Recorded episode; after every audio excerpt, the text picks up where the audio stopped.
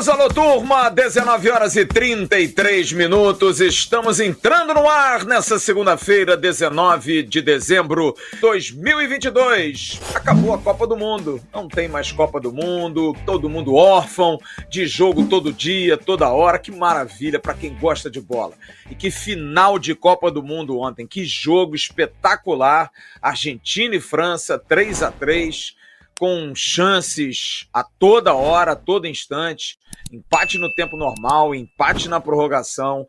E nos pênaltis, deu argentinos, hermanos, ganhando o tricampeonato mundial, com destaque absoluto para Lionel Messi, merecidamente campeão do mundo. O Messi é um jogador que merece todas as glórias, todos os louros, em função de ser um jogador especial. Independente de não gostarmos dos argentinos por rivalidade, a gente tem que reconhecer o gênio que é Lionel Messi. E vislumbrar aí um grande futuro com o talentosíssimo Mbappé, que jogador fantástico também o francês. Jogo que mostra uma evolução de um futebol diferente. E a gente vai abordar isso aqui porque o Vasco está tentando se moldar a esse novo futebol. Os treinamentos continuam. Hoje completou-se uma semana de apresentação. Maurício Barbieri vai tentando já dar uma mínima cara, mas precisa daquilo que é mais importante no futebol, além da bola, é claro. Sem bola, ninguém joga. Jogador. Precisa ter elenco. O Vasco contrata dois jogadores, um muito mais para compor uma aposta de 22 anos, o volante que preferiu ser chamado pelo sobrenome Patrick De Luca. E aí o pessoal preferiu chamá-lo de Patrick, não, De Luca. Eu prefiro Patrick, mas tudo bem, é uma escolha dele. E hoje apresentou seu grande reforço até agora e único, o atacante Pedro Raul, uma contratação de peso, sem dúvida, um investimento à vista de 2 milhões de dólares, comprado ao Kashiwa Reysol do Japão, uma negociação que se arrastou em função de valores, do tamanho do jogador, aquilo que ele se valorizou. Ele esteve para vir para o Vasco no início do ano por empréstimo de 200 mil dólares. O Vasco não tinha. Ele se valorizou no Goiás e agora o Vasco está comprando por 10 vezes mais o jogador. E o Pedro Raul vai ser a nossa grande atração, porque a gente vai trazer detalhes da entrevista coletiva, a gente vai analisar, fazer aí um react em relação àquilo que disse o Pedro Raul, as expectativas da montagem do time do Vasco. Posso adiantar ao torcedor do Vasco, tem muita coisa acontecendo, mas não está fácil. Não é fácil, como eu já disse aqui, jogador médio e fraco contrata-se rápido. Jogador bom, que é o que o Vasco está tentando, jogador de um nível melhor, sempre dificulta muito mais. Mas a gente vai abordar isso num segundo bloco, porque o primeiro bloco a gente vai abordar o Pedro Raul. Estarei ao lado aqui de dois membros do canal Atenção Vascaínos nessa primeira hora, o Adeilson Feitosa, grande Adeilson, e o Rodrigo Soares, que estarão conosco. O Rodrigo lá de Juiz de Fora, o Adeilson aqui de pertinho da Ilha do Governador. E a partir de oito da noite, vou contar com a presença dos dois craques, Jean Faísca e Bismarck Barreto Faria, estarão conosco aqui também para falar um pouco desse dia do Vasco, dessa semana que o Vasco tem mais uma vez cheia e agora sem futebol, vai ser 24 horas informação, necessidade de reforços, a torcida cada dia mais ansiosa e a gente vai trazer as informações quando elas acontecerem, quando elas forem assertivas.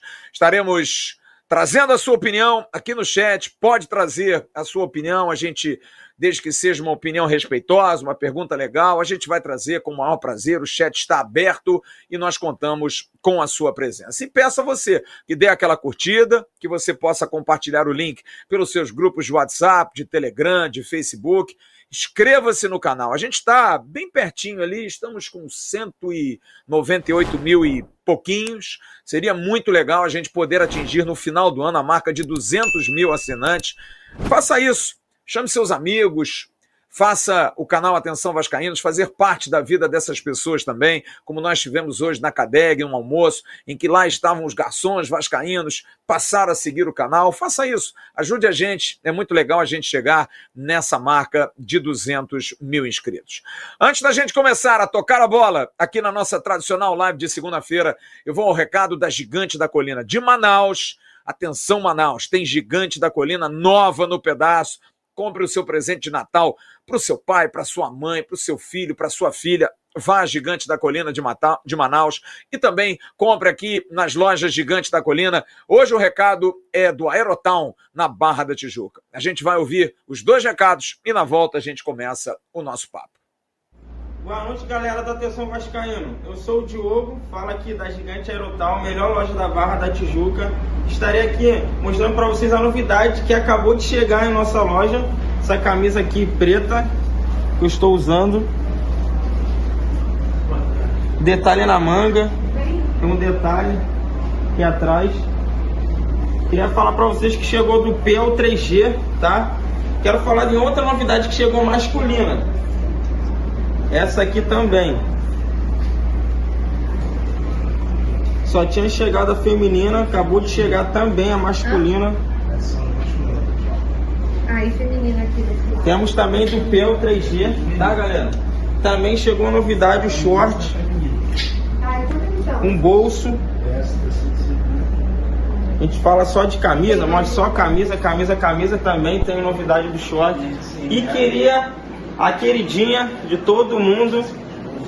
Chegou todos os tamanhos, do P ao 7G Off-White, a preta, a vinho. Chegou reposição, enviamos também para todo o Brasil. Valeu, galera? Temos telefone, temos WhatsApp, tá? Também queria desejar, nós aqui da Gigante Aerotal, queria desejar todos vocês aí, assinantes do canal, um Feliz Natal, um próspero ano novo. Valeu, galera!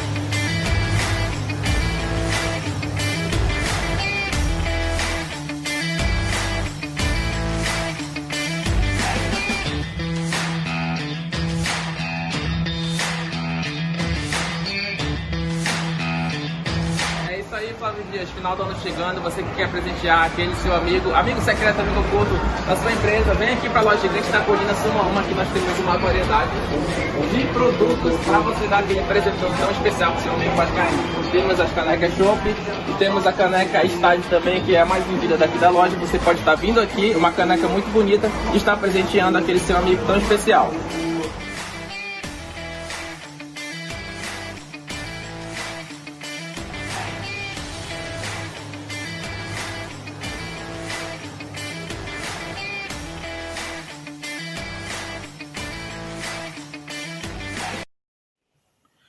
É isso aí, tem dois endereços em Manaus, você pode comprar nas duas lojas e também pelo site paixãovascaína.com.br e aqui no Rio, no barreirafc.com.br.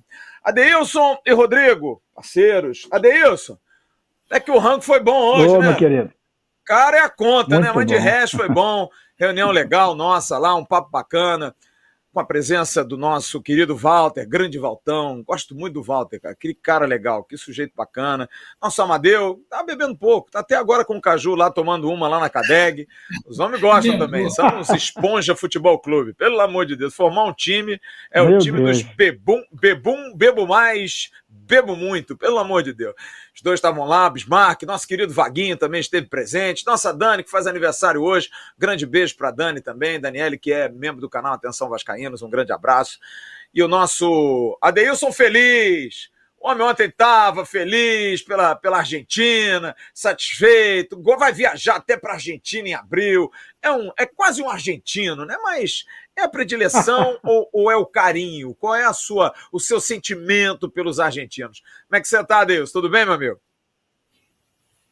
Tudo bom, Flávio? Boa noite a você, boa noite a todos. Grande Rodrigo. É, na verdade é um carinho mesmo, um carinho. Eu não tenho nada contra, contra os argentinos, entendeu? Também não, não sou um apaixonado pelos argentinos, mas é só um carinho. Eu gosto muito do futebol deles, eu sou apaixonado pela camisa do River Plate, camisa do Boca. Eu gosto muito da, da do futebol deles assim. Não é um, um primor de futebol, o nosso é muito superior, isso é claro. Mas eu gosto e, e acho muito apaixonante assim ver como a torcida deles é, é louca, né? Pela seleção deles. Isso é, isso é bem legal. E espero muito, Fábio, muito que um dia nossa, nossa torcida volte a, a ser não só igual a dele, mas superior nessa paixão aí pela nossa seleção. Porque isso, de um tempo, de uns anos para cá, caiu bastante, culpa da dona CBS e das panelas que vem se formando ao longo dos anos na seleção brasileira, que acaba afastando os torcedores. É isso aí. Com certeza. A gente precisa mudar muita coisa no futebol brasileiro.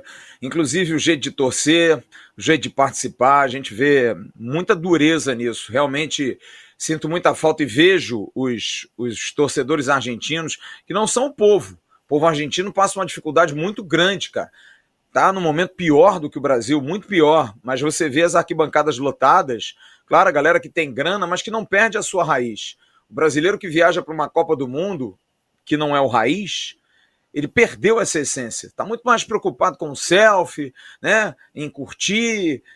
Eu sou do tempo de viajar para ver o time jogar e vestir a camisa, amigo, e torcer. Sabe? É, eu acho que a gente tem que pensar nisso. Viajar para uma Copa do Mundo. Fiquei sabendo. Você, fiquei sabendo, tem que viajar para torcer, né, cara?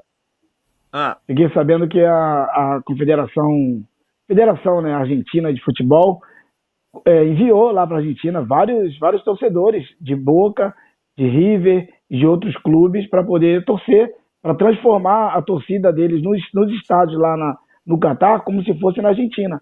A, a, foi bancado pela, pela Federação Argentina isso. Achei isso uma, uma, uma saída sensacional, muito bacana, muito legal.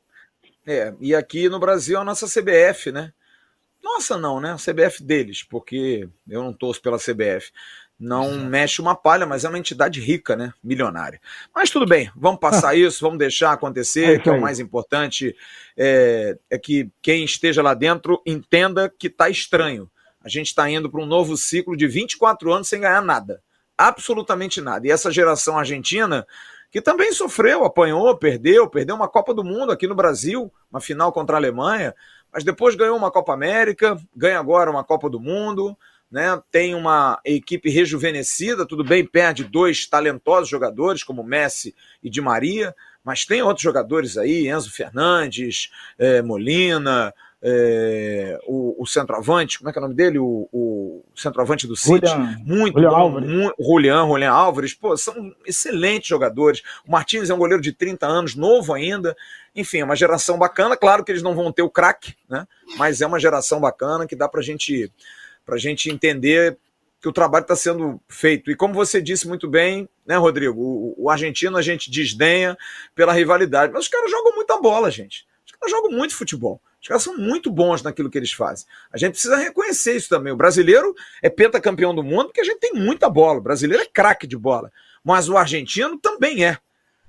Argentino tem dos maiores jogadores do mundo de todos os tempos, né? Jogadores extraordinários argentinos que a gente pode contar aí pela história. Maradona e Messi, os dois principais. Ontem estava lá Mário Kempis, um grande jogador na Copa de 78, e tantos outros, Passarela, enfim, grandes jogadores argentinos, goleiros também fantásticos.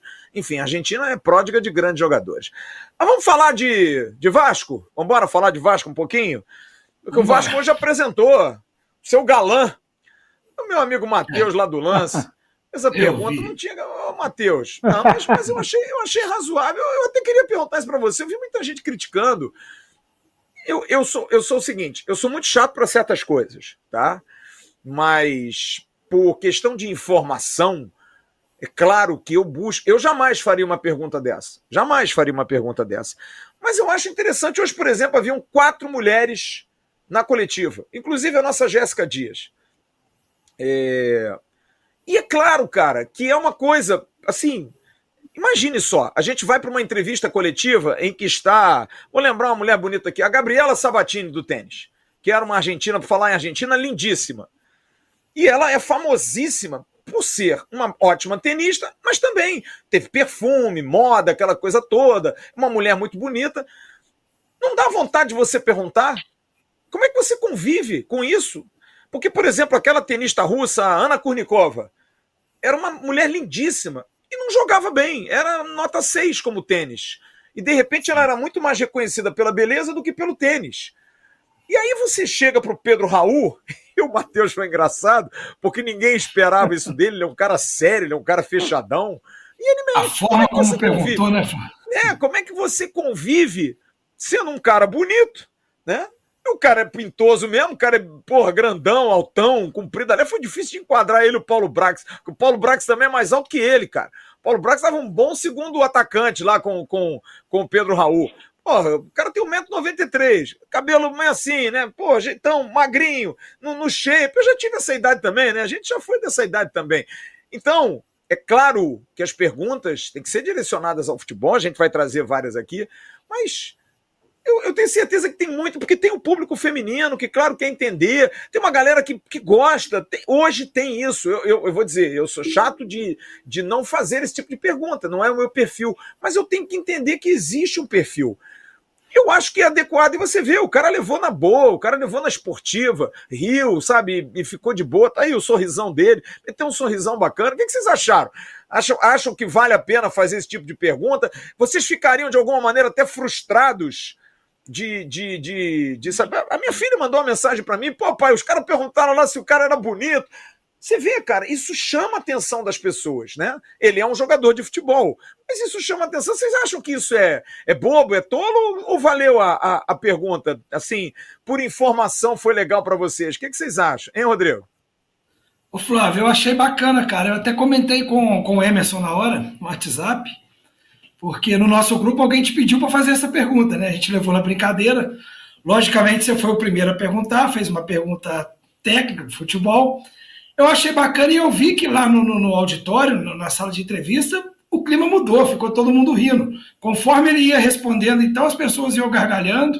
Ele falou: tem que agradecer meus pais pela minha beleza e tal. assim, pergunta sobre futebol, Flávio. Teve mais 10 e vai ter mais 100 até janeiro. Então, uma perguntinha para quebrar, cara, até mesmo para trazer um pouco de alegria pro dia a dia, cara, pro torcedor, achei bacana. Acho que deve acontecer sim. É, tá, tá, a vida tá tão chata, né, né, Adeus? Tá tão assim.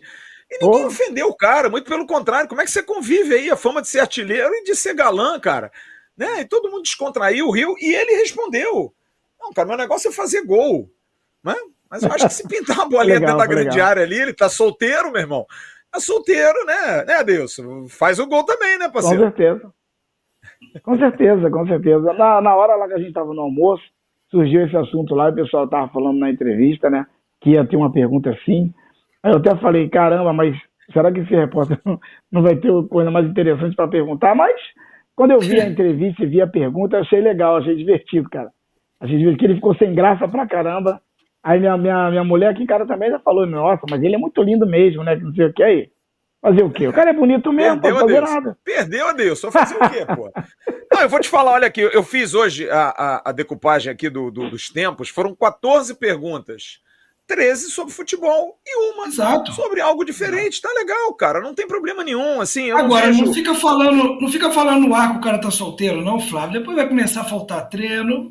Deixa isso quieto. Não, não vai não, cara. Olha, eu vou dizer uma coisa. Isso foi uma coisa que eu comentei até lá, porque outras pessoas conviveram com ele no Botafogo. É... E é claro, jovem, bonito como ele é, jogador de futebol, artilheiro, faz gol, né? É... Com dinheiro, com grana. O cara tem direito, né? Ele tem todo o direito. Mas me pareceu, e a gente vai ouvir a primeira resposta dele, que foi a minha pergunta, porque o Paulo Brax abre a coletiva dizendo que o Pedro Raul tem é, objetivos pessoais, profissionais e coletivos. Coletivos eu até meio que já adiantei, é ganhar títulos pelo Vasco. Agora, quais seriam esses, esses é, objetivos pessoais e profissionais? E me passa assim muita seriedade num cara que esteve num ano maravilhoso e na lista dos 55 que iriam para a Copa do Mundo, daqueles que poderiam ir para a Copa do Mundo. Se, por exemplo, o Richardson machuca e o Gabriel Jesus machuca, como machucou, o Tite podia ter, ter chamado o Pedro Raul para a Copa, ele poderia ter ido para a Copa do Mundo. Né? Então eu fiz essa primeira pergunta e eu acho interessante a gente falar, porque ele é um cara que fez uma grande temporada, teve mais de 20 propostas e sondagens, me contou o empresário dele. Teve propostas do exterior, inclusive com mais dinheiro, mas optou pelo Vasco. O que é curioso, porque é um clube que está subindo da, da segunda para a primeira, foi o quarto colocado, não fez a melhor campanha, é um clube que está em reconstrução, é um clube que tem uma nova empresa por trás que fica sempre aquela dúvida, vai ou não vai, e o cara opta pelo Vasco. E eu perguntei a ele por quê? Por que, que ele fez essa opção? Vamos ouvir então a resposta do Pedro Raul. É, cara, eu escolhi o Vasco pelo tamanho que o clube, que o clube é. é. Eu já tive outras oportunidades de vir para cá, mas infelizmente não deram certo. E, e, quando eu recebo a ligação do Paulo, eu já deixei claro com meus agentes que, que era meu objetivo. Eu via que, que encaixava muito com o que eu quero. É, eu tenho um objetivo claro, pessoal, de chegar na seleção. Vou trabalhar muito para isso. E eu sei que, aliado a isso, eu vou, eu vou dar a vida dentro de campo para ajudar o, o, Vasco a se, se restabelecer no cenário nacional. O Vasco é um time gigante que tem que estar tá disputando títulos, tem que estar tá, é, brigando na, no topo do cenário nacional e internacional também. Então eu vejo como uma, uma oportunidade de da gente trabalhar para fazer história. É, vim para cá para isso. Estou é, muito feliz com a minha escolha como eu deixei claro antes, eu, eu tenho certeza que foi a melhor escolha que eu fiz. E, e, e aliado a isso, é, o, nosso grupo é um grupo jovem, é um grupo que está que vem de um ano difícil, que foi que a torcida ajudou muito. E esse ano eu tenho certeza que a gente vai, vai trabalhar para que tudo dê certo e com o apoio que a, que a torcida do Vasco sempre deu, a gente vai, vai conseguir conquistar nossos objetivos. Bom, e na sequência ele responde sobre o projeto, porque eu quero assim manter uma coerência em termos de, de respostas dele, do mesmo tema. Qual foi o projeto que o Vasco ofereceu a ele? De pensar em ganhar títulos, em já galgar alguma posição melhor no ano que vem, fazer um time mais competitivo. Alguém já chegou para ele, ó, fica tranquilo que vem mais coisa aí. Eu vou confidenciar uma, uma situação que aconteceu hoje depois da coletiva, mas vamos ouvir então Pedro Raul sobre essa questão do, do projeto o que, que o Vasco ofereceu a ele como projeto, hein, Pedro? Todo clube que, que vem da Série B, ele passa por um processo de reestruturação, passa por um processo de, de montagem de elenco. É, eles me passaram uma, uma, uma confiança no quesito SAF, no quesito que vai montar um time muito competitivo. É um projeto a longo prazo, médio e longo prazo. Então, eu acredito que se encaixa muito com o que eu quero para mim. É, ter a segurança jogar num grande clube, num gigante como o Vasco, e ter a certeza que vai, vai em busca de, de grandes jogadores, em, em busca de grandes, grandes conquistas no, no, no, no médio e no longo prazo. Bom, isso é importante dizer. É, ele tem essa expectativa, ele já abriu dizendo que ele pensa em seleção brasileira, é justo, ele tem essa intenção, ele tem 26 anos de idade, Acho muito justo que ele pense isso. E eu vou encerrar essa, essa primeira parte da entrevista dele para chamar vocês, quando ele fala sobre é, algo que para nós, olha só que coisa engraçada, né, gente? Há quanto tempo que a gente não tem numa lista, fazer esse levantamento, numa lista de seleção brasileira o nome de um jogador do Vasco? Há quanto tempo isso não existe? Vamos pensar aqui um pouquinho. Há quanto tempo a gente pensa assim, não, jogador do Vasco na lista da seleção brasileira? Olha, se eu não me engano, pode ser que eu esteja enganado. Ricardo Rocha em 94, que era jogador do Vasco, foi para a Copa em 94 como jogador do Vasco. Você vai para 98, Carlos Germano. Só que eu acho que o Carlos Germano não estava no Vasco em 98, se eu não me engano. 98 para 99, eu acho que ele tinha ido para o Santos, se eu não me engano. Não, 98, a Copa ele ainda era goleiro do Vasco. Ele foi campeão da Libertadores um, depois do Mundial. Eu tenho que lembrar isso certo, eu não me lembro bem, mas eu acho que o Carlos Germano em 98 foi para a Copa como jogador do Vasco. Aí você vai para 2002, já não me lembro de ninguém. 2006, não me lembro de ninguém. 2010, nem sonhando. Não lembro. 2014, tão pouco. 2018, nem sonhando. E esse ano, mais uma vez. Então a gente não tem um jogador, se eu estiver equivocado, eu estou fazendo exercício de memória agora, desde 1998, numa seleção brasileira. Tem aí alguns jogadores que foram convocados eventualmente, por exemplo, o Dedé, se eu não me engano, aquele time de 2011, levou o Dedé para a Copa para a seleção brasileira. É, não me lembro até aquele time do Vasco super campeão, tá chegando aí o nosso Jean Faísca, de, da Copa do Brasil, de ter levado tantos jogadores para a seleção. É, Fagner, eu acho que não foi convocado para a seleção jogando no Vasco, Éder Luiz também não. Diego Souza, eu acho que chegou a ser convocado num amistoso contra a Argentina lá no Pará. Eu acho que foi no Pará que ele faz um jogo com a camisa da seleção brasileira, jogando pelo Vasco, sim. Dedé também foi, e para com isso, cara. Então, se a gente for pensar, é muito tempo que a gente não tem um jogador com a camisa da seleção. E o Pedro Raul falou sobre isso. Pode botar no ar. Cadê o Pedro? O Vasco, o Vasco, eu acho que todo clube do tamanho do Vasco tem que ter jogadores de seleção regularmente. É, é um clube que o passado não preciso falar, mas o, o, o futuro principalmente que eu, eu quero me ater.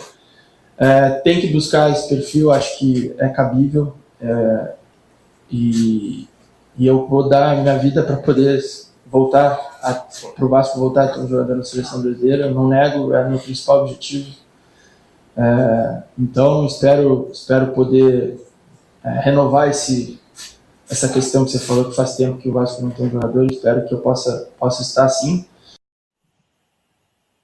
É, é um, é um dado preocupante, mas acho que revigorante a partir do momento em que a gente tem um jogador que pensa e senta o bundão para dar uma entrevista e diz: Eu estou vindo aqui porque eu quero ir para a seleção brasileira. Para mim é um nível é, é um pensamento assim é, de esperança, né? Pelo menos dá uma esperança de que a gente vai ter um jogador ou jogadores que cheguem e que pensem, não, eu posso ir para a seleção vestindo a camisa do Vasco. Deixa eu dar boa noite ao Jean Faísca, senão ele fica triste. Você sabe que o Jean fica triste se não der boa noite para ele assim, de cara.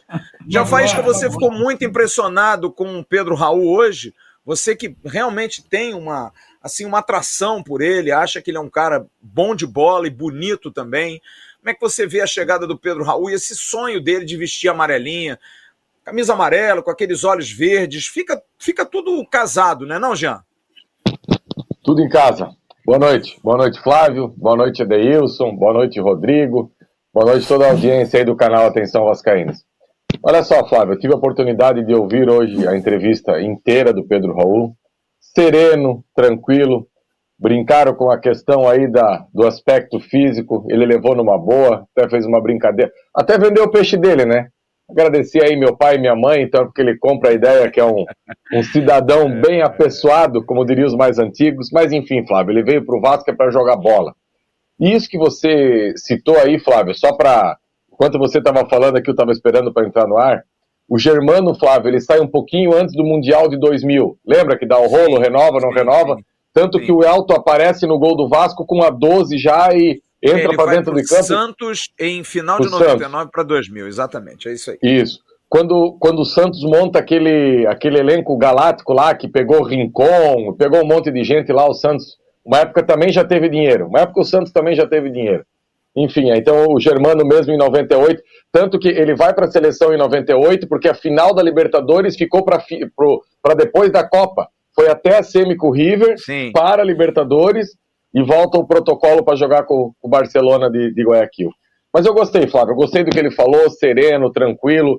É, é, é, e, e, tem uma questão, Flávio, que, que me chama a atenção, assim, e isso, isso é, era uma pena hoje o Bismarck não está na live para falar com a gente. Vai Você viu já, a importância. Vai entrar, vai entrar, já? Ah, que bom. Quem sabe a gente até toca esse assunto depois que ele.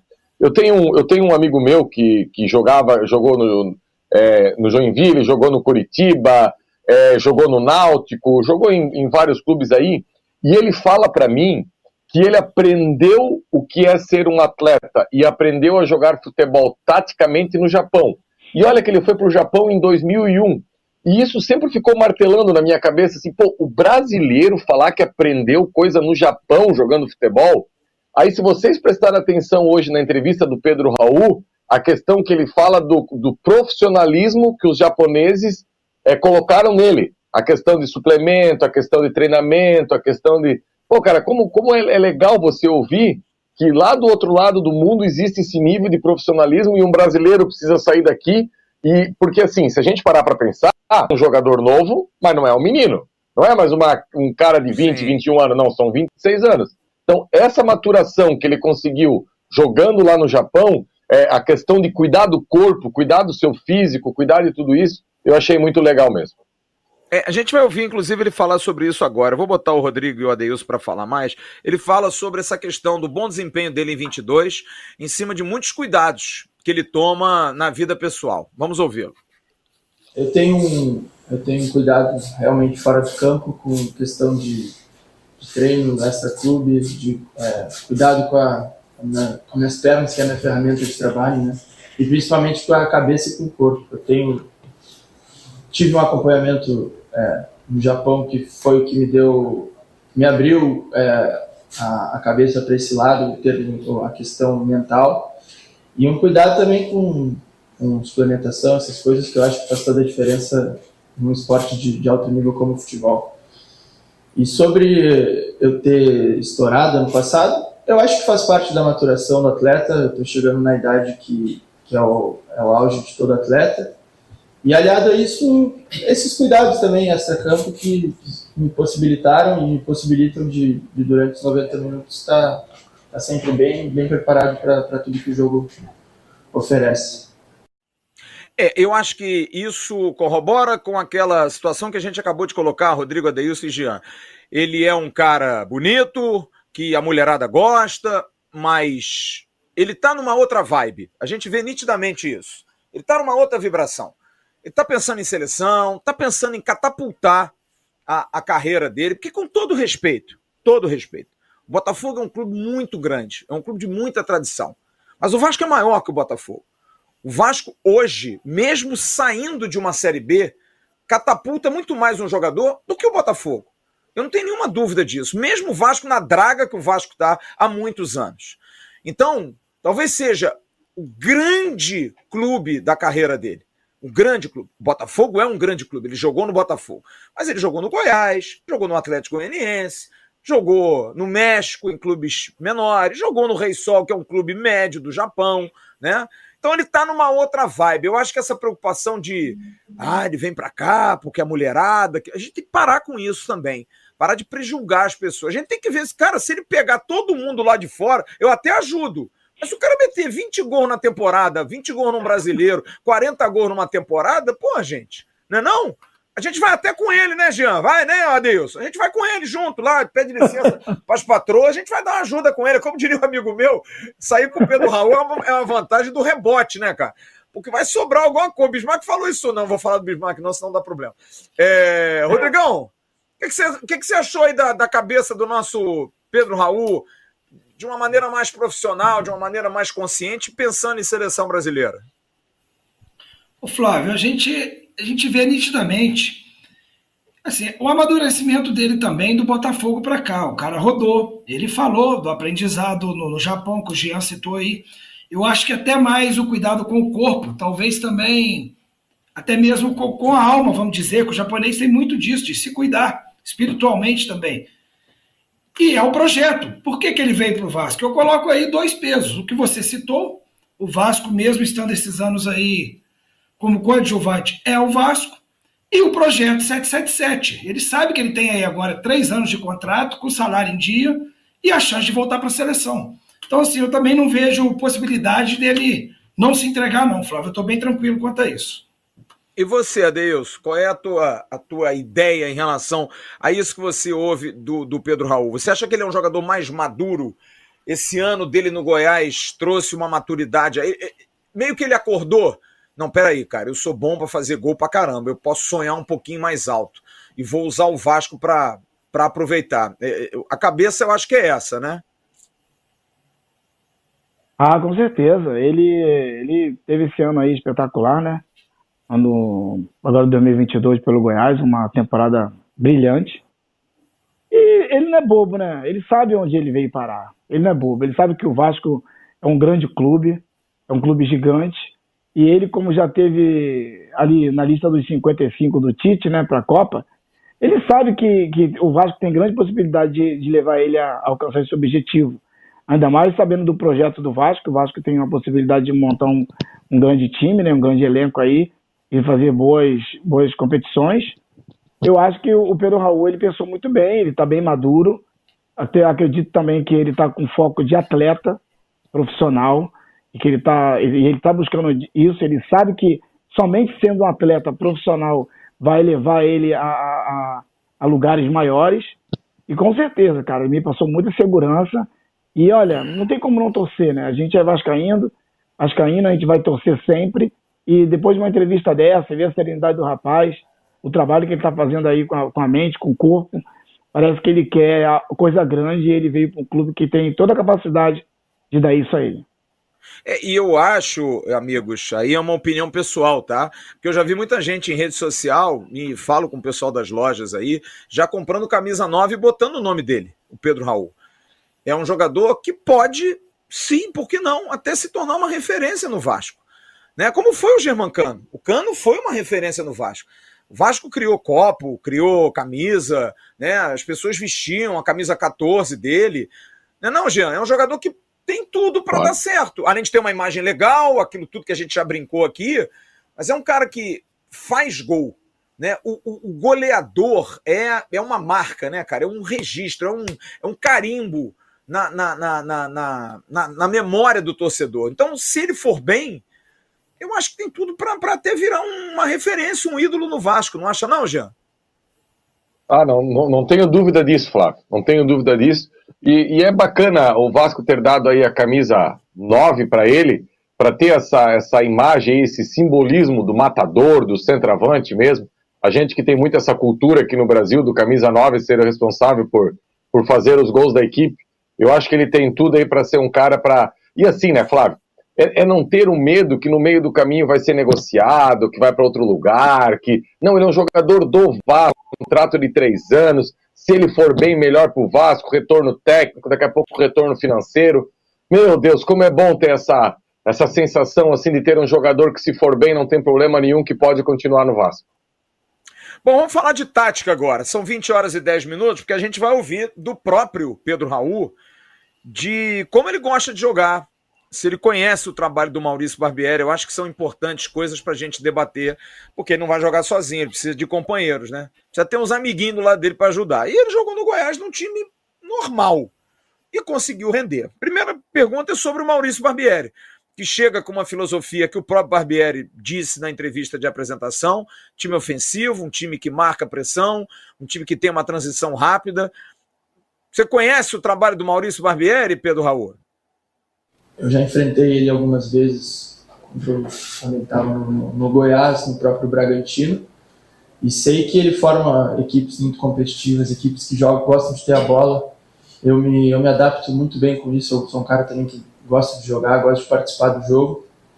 É, são equipes muito ofensivas e para nós ali da frente nos, nos facilita, nos ajuda muito. Bom, é, é, é bom para o centroavante quando você tem um treinador que diz assim: ó, a gente vai jogar para frente, né? Imagina para o centroavante, hein, galera? Se o treinador diz assim: não, a gente vai jogar atrás, recuado, na retranca, o cara já vai pensando assim: meu Deus do céu, vou morrer de solidão, né, Jean? Mas pelo menos para um centroavante é, bom como Pedro Raul. Agora, a grande pergunta é: ele é um jogador é, que joga dentro do esquema do Barbieri? Ele é um centroavante que joga mais na área, ele é um cara que sabe sair da área para tocar a bola. Aliás, antes de você responder, a gente perguntou isso para ele lá, como é que ele gosta de jogar? Vamos ouvir o que, que ele falou. É, eu me vejo como um centroavante que, claro, meu lugar preferido é a área, mas eu me vejo muito bem fora dela também. É, gosto de, gosto de, de, ter a bola, de participar da, da criação de jogada. É, tenho uma, uma boa mobilidade, não sou um cara que fico parado lá na frente. E como eu disse, é, é tentar, tentar me adaptar mais rápido ao, ao que o Maurício, quer. É, sei, que, sei que é um cara que, que fez, um, tem, fez um excelente trabalho no Bragantino e, e tem uma característica de, de jogo que, que eu vejo que vai, pode dar muito certo. Se Deus quiser, vai dar muito certo comigo, comigo podendo ajudar lá na frente. Bom, já já o Jean está voltando, está reiniciando lá. Rodrigo e Adeilson. Como é que vocês esperam é, o Pedro Raul jogando? Como é que vocês enxergam o Pedro Raul jogando? O que, que é necessário para que ele tenha no Vasco o mesmo desempenho que ele teve no Goiás? Falando de parte tática, Como é que vocês vislumbram o time do Vasco ideal para ter um centroavante que é alto, bom na bola aérea, mas é bom com o pé direito, bom com o pé esquerdo, o cara que também, ele falou aí, gosta de vir atrás, gosta de armar o jogo. Qual é o, o, o esquema ideal? Qual é a maneira ideal de se jogar para um, um jogador? E a pergunta mais importante: no Goiás, hoje se comentava, o, o Goiás jogava para o Pedro Raul o Vasco seria inteligente também de fazer um esquema para privilegiar o seu centroavante, visto que o Vasco já teve essa oportunidade com o maior artilheiro do Brasil, que é o Germancano, e não soube aproveitar. Quantas vezes a gente não viu o Cano correndo que nem um tarado, um maluco, corria mais do que fazia gol. Tinha que marcar, tinha que voltar da cabeçada, cansava, vinha atrás armar, porque o time não chegava. Estamos tendo aí uma segunda oportunidade. Adeilson, sua análise técnica, por favor, e tática em relação a aproveitamento do Pedro Raul. Então, Flávio, é... até voltando aqui um pouquinho para falar do Cano, o que que acontece? O Cano, eu tenho pena dele, cara, ter jogado no Vasco, porque, coitado, só enfrentou o Baranga ali do lado dele, não teve Baranga do lado dele, não conseguiu nunca ter um time ali que fizesse, que jogasse para ele, que não só jogasse para ele, que conseguisse extrair dele o melhor que ele tem, que é exatamente a finalização e o, o, e o cheiro de gol, né? Tanto vista a, a gente está vendo aí no Fluminense, como ele rendeu absurdamente, tanto que foi o artilheiro do Campeonato Brasileiro. E quanto ao Pedro Raul, a gente estava comentando isso hoje lá no, no, no, nosso almoço. O Pedro Raul teve isso mesmo, né? Teve essa vantagem do Goiás montar um time que encaixou, jogou sabendo da, da potencialidade dele, partiu para essa, essa formação de jogar e, e explorar todo o lado artilheiro e o momento que ele estava vivendo também, isso aí o, o, foi fundamental. Enquanto o Pedro Raul no, no, Vasco, é a mesma coisa que a gente que eu acabei de falar sobre o Cano. Se o Vasco não tiver essa, essa inteligência né, e o critério de, de saber que você tem aí, você, o Vasco não pode ter ido buscar o Pedro Raul, o vice-artilheiro do Campeonato Brasileiro, à toa. Você vai buscar o Pedro Raul pensando o seguinte, poxa, a gente tem um vice-artilheiro do Campeonato Brasileiro aqui. O cara tá bem, o cara tá focado, o cara quer a seleção, o cara. A gente sabe que ele, ele tá ali porque a gente precisar. Então, poxa, como é que a gente não vai jogar para esse cara? A gente tem que jogar para esse cara. Tem que jogar, tem que. Tem que não é um, um esquema exclusivo para ele, sabe? Jogar só pro Pedro Raul. Não é isso. Mas você tem que montar um time que produza o suficiente de bolas, de chegadas, de, de, de criatividade, para que chegue para ele bolas em condições dele, dele aproveitar e, e fazer o que ele sabe fazer de melhor, que é fazer o gol. Não adianta ficar chuveirando bola na área, jogando um time descompassado, desentrosado, time espaçado, não adianta, não vai render. Se o Pedro Raul vem para jogar, por exemplo, no time do Vasco do ano passado, não sei se ele conseguiria fazer gol no Vasco, entendeu? Porque era muito ruim a criatividade. Então, a partir do momento que você não tem um time que não, que não tem a parte de criatividade grande, como é que você vai jogar pro Pedro Raul? Ficar dando chutão para frente? bola no Anderson Conceição, Anderson Conceição dando bicudo para frente, o Pedro ficar se virando. Não é isso.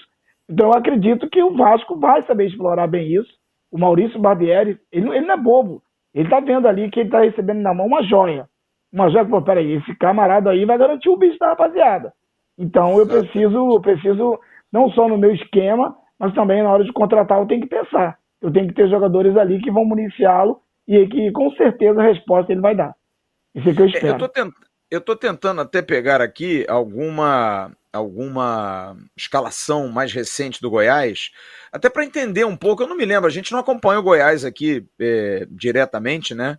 Como é que o Goiás é, jogava? Por exemplo, o Goiás tem um jogo aqui no dia 5 de novembro contra o Juventude, que ele jogou com Tadeu, quatro zagueiros, dois volantes, o Aurimir e mais um, Dadá Belmonte, Marquinhos Gabriel e o Vinícius, que era aquele atacante que jogou no Náutico, até teve para vir para o Vasco e não uhum. veio. E o Pedro Raul, jogando Sim. aí num 4-2-3-1, sendo que Dadá Belmonte é um jogador muito mais aberto pela direita, o Vinícius pela esquerda, e um meia centralizado, que é o Marquinhos Gabriel, e o Pedro Raul na frente. Uhum. Você tem é, não me lembro dos laterais, eu acho que o lateral direito era o Maguinho, se eu não me engano, que é um jogador que sai, mas é um time que tem uma, uma, uma maneira de jogar. Deixa eu até buscar aqui uma outra escalação de outro jogo do Goiás aqui, para entender. Tá aqui, ó, o Fluminense ganhou de 3 a 0 do Goiás. Só para a gente pegar aqui para ter uma noção. O Goiás joga até num esquema estranho, mas vamos lá, joga num, num Uh, 4-4-2, praticamente. Aí já joga o Luan, que eu acho que é aquele Luan que jogou no Atlético Mineiro, que estava no Goiás, se eu não me engano. É, quatro jogadores numa linha atrás dos dois. O Dadá, o Maguinho, aí já com dois, dois, dois volantes. Não, quatro zagueiros, quatro meias em linha com dois atacantes. Já muda um pouco o esquema. Então ele, ele tem essa variação. Ele joga, às vezes, com dois caras é, chegando pelos lados e um meia centralizado por trás dele. E às vezes ele joga, dependendo, você vê, ele foi jogar contra o, contra o Juventude em casa, ele meteu um 4-2-3-1, dois volantes, três meias e um atacante. Foi jogar com o Fluminense fora de casa, ele meteu um 4-4-2, duas linhas de quatro paradas e dois atacantes. O Pedro Raul já fica mais como opção de contra-ataque. Então é um cara que me parece, Jean e Rodrigo, é, é, que se adapta aos esquemas. Como é que você, como é que você vê, Jean, o, o melhor esquema para o Pedro Raul produzir o que ele produziu no Vasco? No Goiás. Olha, Flávio, é, olha só, Flávio, é, a gente procurou trazer bastante material aí do, do Pedro Raul na passagem dele pelo Goiás e bastante material também do Barbieri quando ele treinava lá o Red Bull Bragantino. E tem uma característica muito forte do trabalho do Barbieri, que é cinco homens pisando na área. Mas isso não é assim esporadicamente, cinco homens pisando na área. Isso a todo momento, por exemplo, quando ele joga com um volante, dois meias, um atacante e os dois extremas, os dois extremas, esse homem de referência e os dois meias, pisam na área a todo momento, chegando com cinco jogadores a toda hora. Então eu vejo que essa questão do Pedro Raul ser um homem de um toque só na bola, com tanta gente próximo a ele, podendo servir ele dentro da área, eu acho que pode, pode dar, dar muito certo, muito certo mesmo. E a questão, Flávio, de, da, da, da, adaptação assim do jogador ao esquema, e vou falar um negócio para você. Cada vez eu tô, eu, eu me, eu me, me eu fico mais seguro de falar um negócio que eu até sou meio chato de ficar batendo nessa tecla, é quando as pessoas dizem que o futebol não mudou. Gente, o futebol mudou demais, demais, demais, demais, demais, demais, e, e, e esse processo da mudança do futebol, ele é provado a todos os dias. Eu vou dar um exemplo para você. Se tem uma coisa que eu não gosto, se chama clichê. Eu odeio clichê para qualquer discussão de futebol, porque aí você quer reduzir a discussão a uma frase pronta. E tem um clichê que fala assim, ó. Time bom é aquele que o torcedor sabe de 1 a 11. Esse é o time bom. É um time base que o cara tem e esse time você. Aí como é que você fala pro Scaloni, que é o técnico da Argentina, que foi campeão do mundo com sete times diferentes em sete jogos diferentes na Copa do Mundo? Então o time da Argentina tinha que fazer o quê? Manter o time que perdeu para a Arábia, porque o time bom é aquele que o torcedor sabe de 1 a 11? Não! Hoje existem muitas adaptações ao seu modelo de jogo àquilo que o adversário vai apresentar.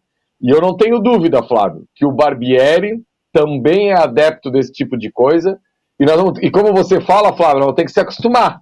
Nós vamos ter que se acostumar que um dia vai jogar assim, outro dia vai jogar assado, outro dia vai jogar.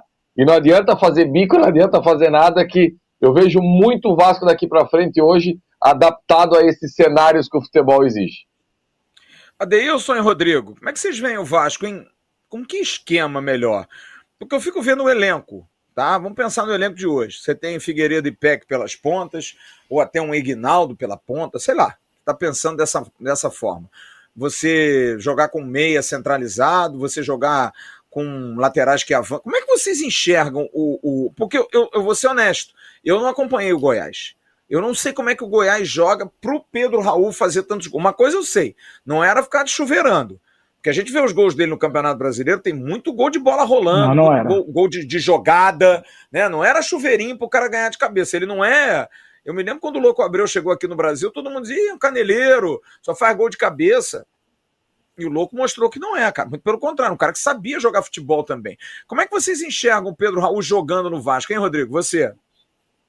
Ô Flávio, só voltando no louco aí, até de cavadinho ele fez gol, né? O cara era é, frio, calculista e matador. Mas enfim, Flávio, essa pergunta hoje é um pouco complicada de responder. Quem vai compor esse elenco? Quem vai? É. O Figueiredo. Será que o Figueiredo, até o Jean já citou isso, você, será que o Figueiredo vai virar um lateral? Nenê vai jogar quatro meses. É um cara que tem um talento para servir ao Pedro Raul, mas é um cara que a idade já chegou. Vai chegar um outro cara pensante igual o Nenê para servir bola? Eu acho que o Barbieri vai ter uma dor de cabeça boa aí, vai ter que montar o xadrez. É o que o Jean falou. A gente tem que ter boas peças. E aí vai vir o torneio, o adversário e o esquema para cada situação, Flávio. Eu não vejo um, uma montagem única de elenco hoje.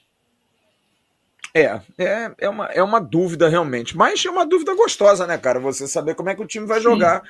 Em função de um centroavante. E para a gente encerrar esse papo do Pedro Raul hoje, para a gente entrar no segundo bloco para falar de jogadores, enfim, é, ele fala sobre os objetivos do Vasco em 2023. O que, que ele sonha, o que, que ele pensa ganhar campeonato, chegar numa Libertadores, chegar de repente numa Sul-Americana.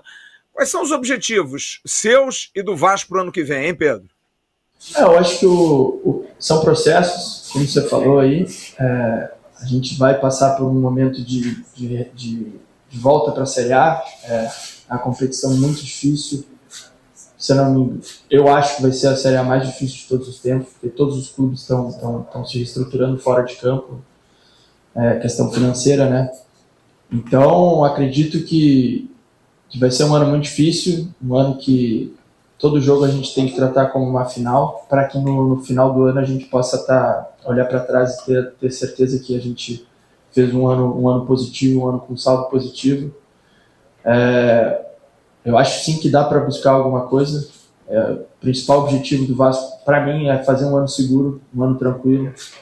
E, e, com certeza, à medida que, que, o campeonato vai avançando, a gente ir buscando objetivos maiores. Vejo sim como, como, como possível e, e, vejo que o Vasco vai estar tá, tá muito capacitado de estar tá buscando sim coisas grandes na competição. É isso, gente. Expectativa por ele e por quem vem. E para encerrar, eu vou confidenciar aqui que logo depois da entrevista eh, coletiva eu recebi um WhatsApp de uma pessoa muito próxima ao Pedro Raul, que não é um empresário dele, é uma pessoa que trabalha inclusive com o empresário dele, que me perguntou o que, que você achou da entrevista. Achei que ele foi bem, né? Eu falei, foi, cara, foi legal. Enfim, fez boas, boas colocações, inteligente. Mas aí eu sempre fustigando, coloquei, mas não pode jogar sozinho, né? Tá precisando de mais gente. E essa pessoa me disse: não, mas vai vir eu estou sabendo aí de pelo menos uns três engatilhados para breve. Como eu não gosto de fazer isso com um torcedor do Vasco, eu acho isso uma sacanagem, eu não vou ficar aqui soltando e, e, e, e vou deixar bastante claro. Os jogadores que a gente traz aqui, os nomes que a gente traz, porque o Vasco está muito fechado, gente. Muito hermeticamente fechado. Acho que é uma sacanagem com o torcedor a gente ficar dizendo aqui: o Vasco vai trazer o Felipe Coutinho, o Vasco vai trazer o Messi. É sacanagem isso. É claro que quando a gente tem uma informação firme, uma confirmação de alguém, como eu tive, por exemplo, o presidente do Tajeres de Córdoba, eu tinha uma informação, o cara me confirmou. O Vasco fez uma proposta pelo Diego Valois. Ok, eu não vou omitir essa informação, porque é até uma maneira, eu preciso trabalhar, eu preciso dar alguma notícia. Se o presidente do clube me confirma, ok, zero problema. O Lianco, que é um assunto que a gente vai falar daqui a pouco, mesma coisa. Falei hoje com o pai dele o Marcelo Vojanovic. Falei hoje com ele. Falo com o Frederico Moraes, empresário dele, cara de Niterói que eu conheço. Tenho contatos. A gente busca. Se os caras soltam alguma coisa, agora, para quem não convive, é duro demais, cara. A gente tá aí, cara. Eu falo claramente. O Jorge Machado, o empresário do Keiler, chegou a afirmar na zero hora que quem deu a informação estava mentindo. Tava?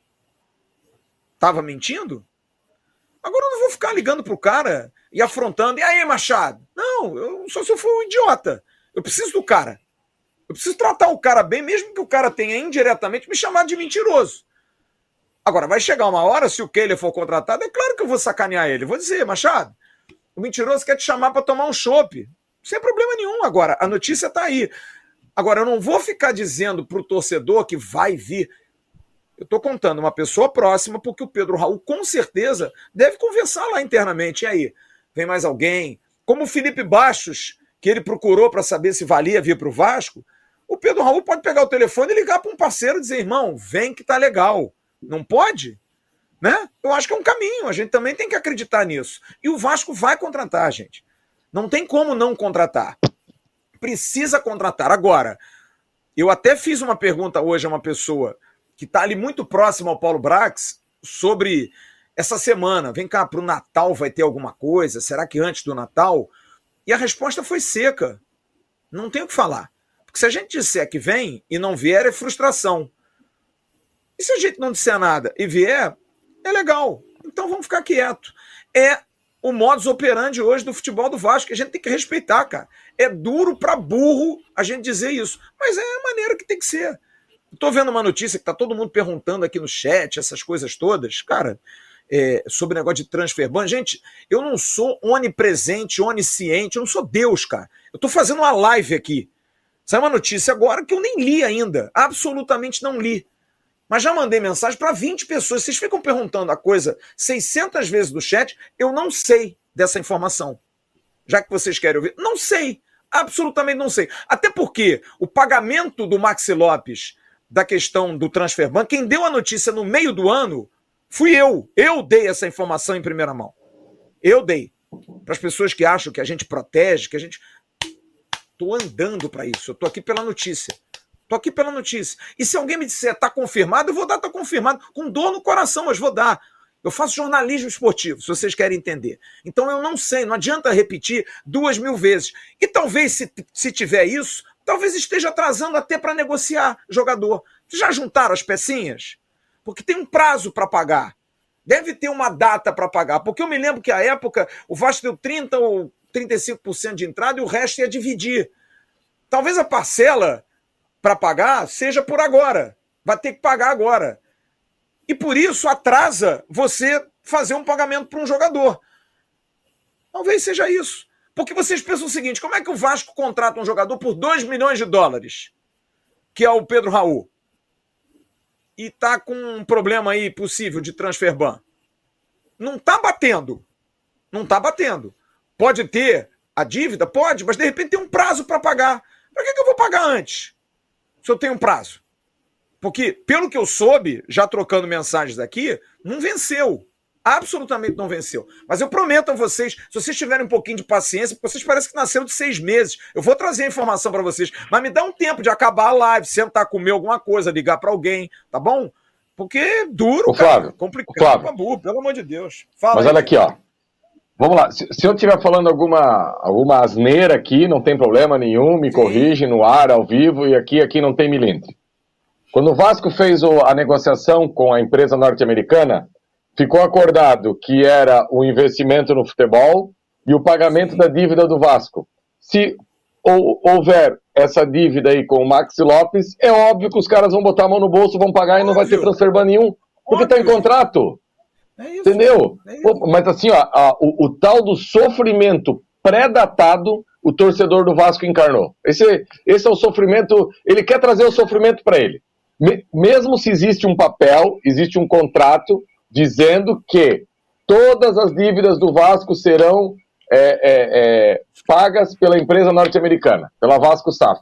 Se essa dívida, é óbvio que ela já existia na hora que foi assinado o contrato, que o Max Sim. Lopes lá, o meu, o meu, o meu sócio argentino, já, já saiu do Vasco há um bom tempo. Então, torcedor, sabe aquela do placar de São Januário? Torcedor, calma, calma, que essa aí os caras acertam e tá tudo tranquilo. É, sabe qual a parte boa tiver... disso, Jean? Flávio? Oi, Rodrigo. Sabe qual a parte boa disso? Há quantos meses não tem uma notícia dessa? Que talvez nem seja verdade. É o que você falou, de repente nem venceu. E há mais de não, seis meses bem, eu Rodrigo, Rodrigo pode até ser verdade. Pode até ser verdade. Só que existe prazo. Só existe. que existe um prazo para pagar. E se paga. É o que se espera, como disse o Jean, é o que se espera. Se não pagar, é uma vergonha, é um descumprimento de contrato. É uma vergonha? Tá errado. Óbvio. Boa. É óbvio isso. Agora, como tá dizendo o Jean, não dá para ter um sofrimento pré-datado, cara. Sabe? Eu tô vendo aqui a notícia. Quem deu a notícia foi o Lauro Jardim, que é uma pessoa que não é nem do futebol, é um, é um, é um cara que escreve pro Globo. Alguém passou isso para ele. Alguém deu essa informação para ele para ele colocar no ar.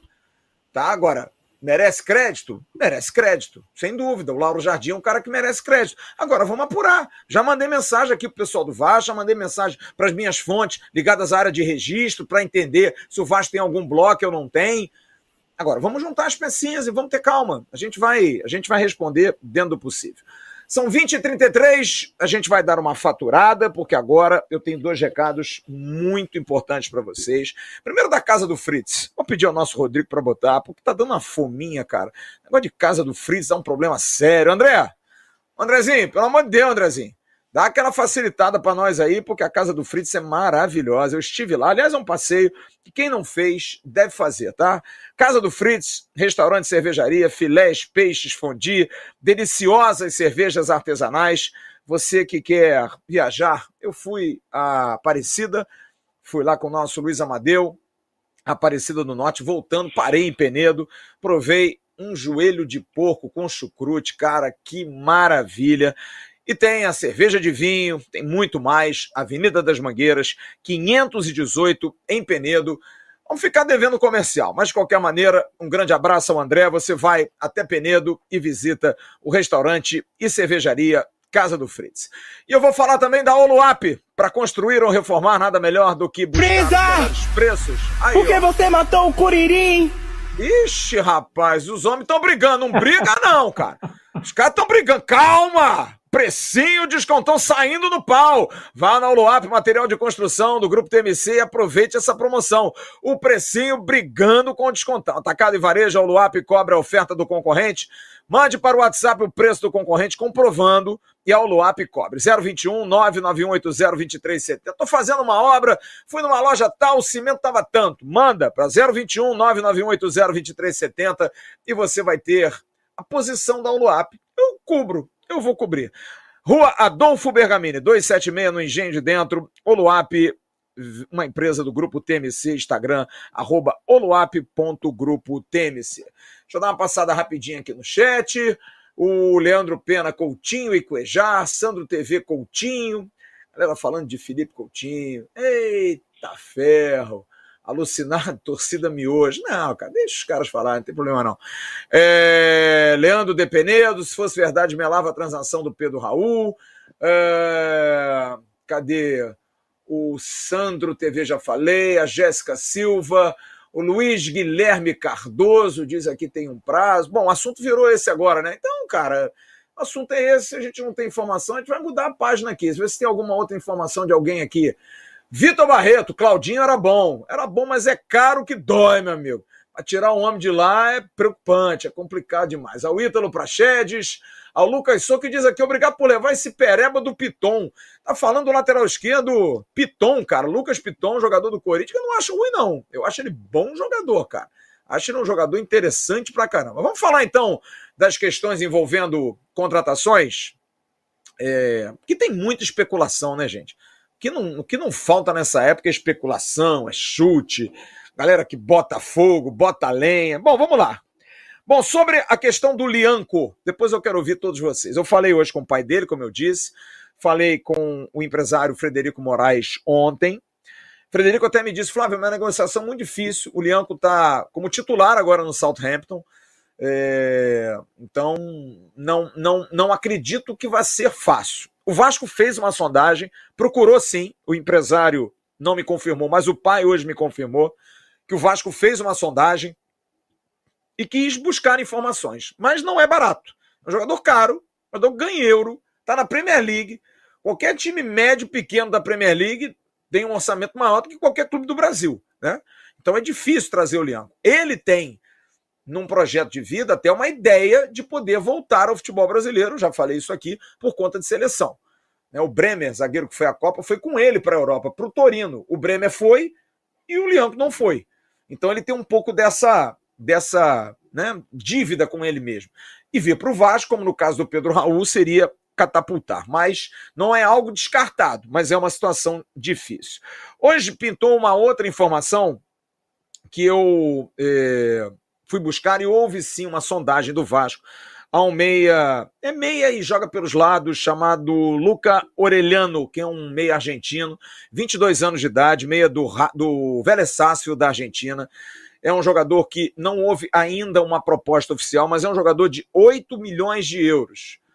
8 milhões de euros, se a gente for botar no papelzinho aqui, dá mais de 50 milhões de reais hoje, brincando.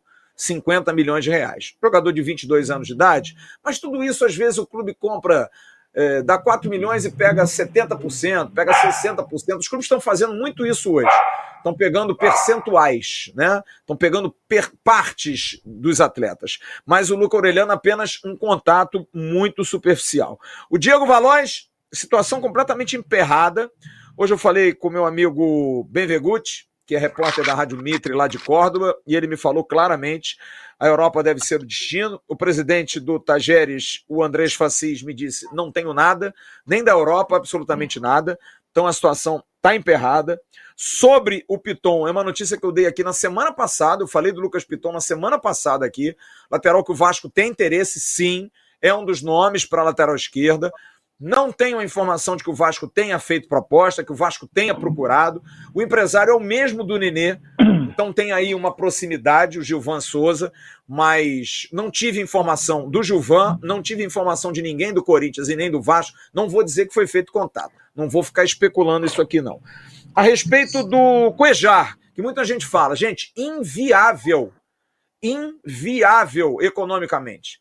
É um cara que ganha 1 milhão e 800 mil reais por mês. Não há nenhuma possibilidade desse jogador vir para o Vasco. Nenhuma possibilidade. Zero, absolutamente zero. E também para acabar com qualquer especulação, porque eu já dei essa notícia aqui, quem acompanha o canal sabe, o Vina não virá para o Vasco. O Vina não virá para o Vasco. É um jogador considerado tecnicamente muito bom, porém é um jogador que não se adapta ao estilo de jogo que o Barbieri quer. É um jogador que não faz recomposição, não é um jogador que se entrega na marcação, não é um, um, cara competitivo. É bom jogador, mas não é um cara competitivo. Então o Vina não virá para o Vasco da Gama. Franco Fagundes, meia do Nacional de Montevidéu. Falei há pouco com o empresário dele, Marcelo Monteiro, aliás, sempre muito solícito, ele liga de volta, é, me confirmou uma proposta, como eu falei aqui dos Estados Unidos, do Orlando City. O Orlando está com dinheiro, hein? Orlando contratou dois uruguaios já, está querendo o terceiro uruguaio, e há um outro clube, Austin, Texas, também interessado no Franco Fagundes, e eles estão esperando, eu falei isso aqui semana passada, a Copa terminar. Ele disse, ele disse vou esperar a Copa terminar para chegar as propostas de Espanha, França e Itália. Até agora nada. E eu perguntei, e o Vasco? O Vasco esteve aqui com dois representantes, um em maio, outro em outubro. Não me ligaram mais. É um jogador que também custa 8 milhões de dólares. Estou apenas dando um panorama. Não estou dizendo que contratou, deixou de contratar, para dar uma satisfação às pessoas. Mas hoje, para conseguir uma informação concreta, só se eu tiver. Como a gente deu a informação do Pedro Raul, como a gente deu a informação do, do, do Deluca, que nós demos aqui em absolutamente primeira mão no canal. Então, só para a gente esclarecer, se eu tiver informação, eu vou dar. Se eu não tiver informação, não vou dar. Hoje, por exemplo, Ismar conhece muito bem. Cacau Barbosa empresário do Felipe Coutinho. Cacau estava voltando do Catar. Ontem falei com ele, ele estava no jogo, vendo a final. Viu a Copa do Mundo toda no Catar e me disse: Estou indo para Londres resolver assuntos. E eu perguntei: um deles é o Felipe Coutinho, porque o Felipe Coutinho joga no Aston Villa. E ele me disse: sim. E eu perguntei: mas tem todos esses assuntos que estão rolando aí? Ele falou para mim: Flávio, esse assunto tá chato.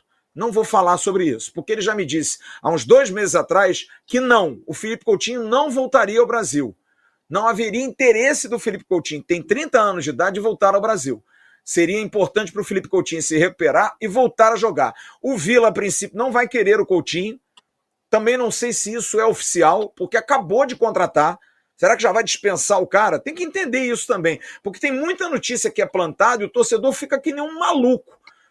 Eu vou esperar, vou conversar, vou apurar, vou ler direitinho para trazer a coisa certa. Não vou ficar aqui me influenciando por A, B, C ou D jogador. Mas você até que trabalha com isso, sabe que essa época do futebol é uma época louca de empresário, de jogador, de, de, de sondagem, enfim, de muitas situações. É, eu queria que você falasse um pouquinho sobre essas, essas é, dificuldades do mercado hoje de contratar jogadores. Está cada dia mais difícil, está cada dia mais complicado, os preços são altos, a competição é muito grande, né? Pedro Raul, inclusive, falou isso hoje na coletiva, dizendo que vai ser um campeonato brasileiro talvez o mais difícil de todos, porque os clubes estão se estruturando fora de campo. Aqueles que não eram muito favoritos estão se estruturando financeiramente. A tendência é essa mesmo? De uma competição a cada dia maior pelos jogadores e os jogadores cada dia mais caros, bicho. Prazer tê-lo aqui, meu querido! Boa noite, Fábio. Boa noite, Jean. Boa noite, nossos amigos do canal que estão nos acompanhando hoje. Aos dois que estão também nos acompanhando na live. É, cheguei atrasado, é, mas respondendo a tua pergunta, Fábio, eu acho que o mercado está mudando muito. Está mudando a cada ano. Cada ano está mais difícil.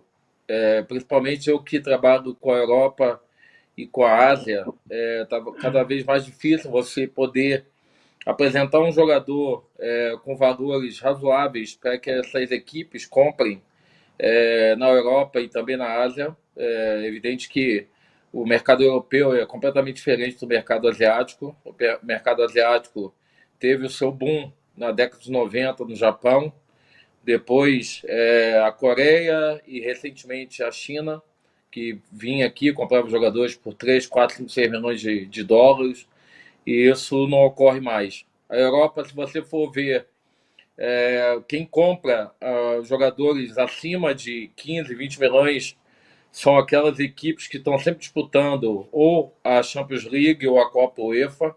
Então, é, ano passado é, foi muito pouco, pouca venda dos jogadores brasileiros para fora de valores astronômicos, como foi o Vinícius Júnior, como foi o Rodrigo, como foi o próprio Arthur, que é a minha empresa que vendeu para o Barcelona. A gente teve aí recentemente a venda do, do Hendrick para o Real Madrid.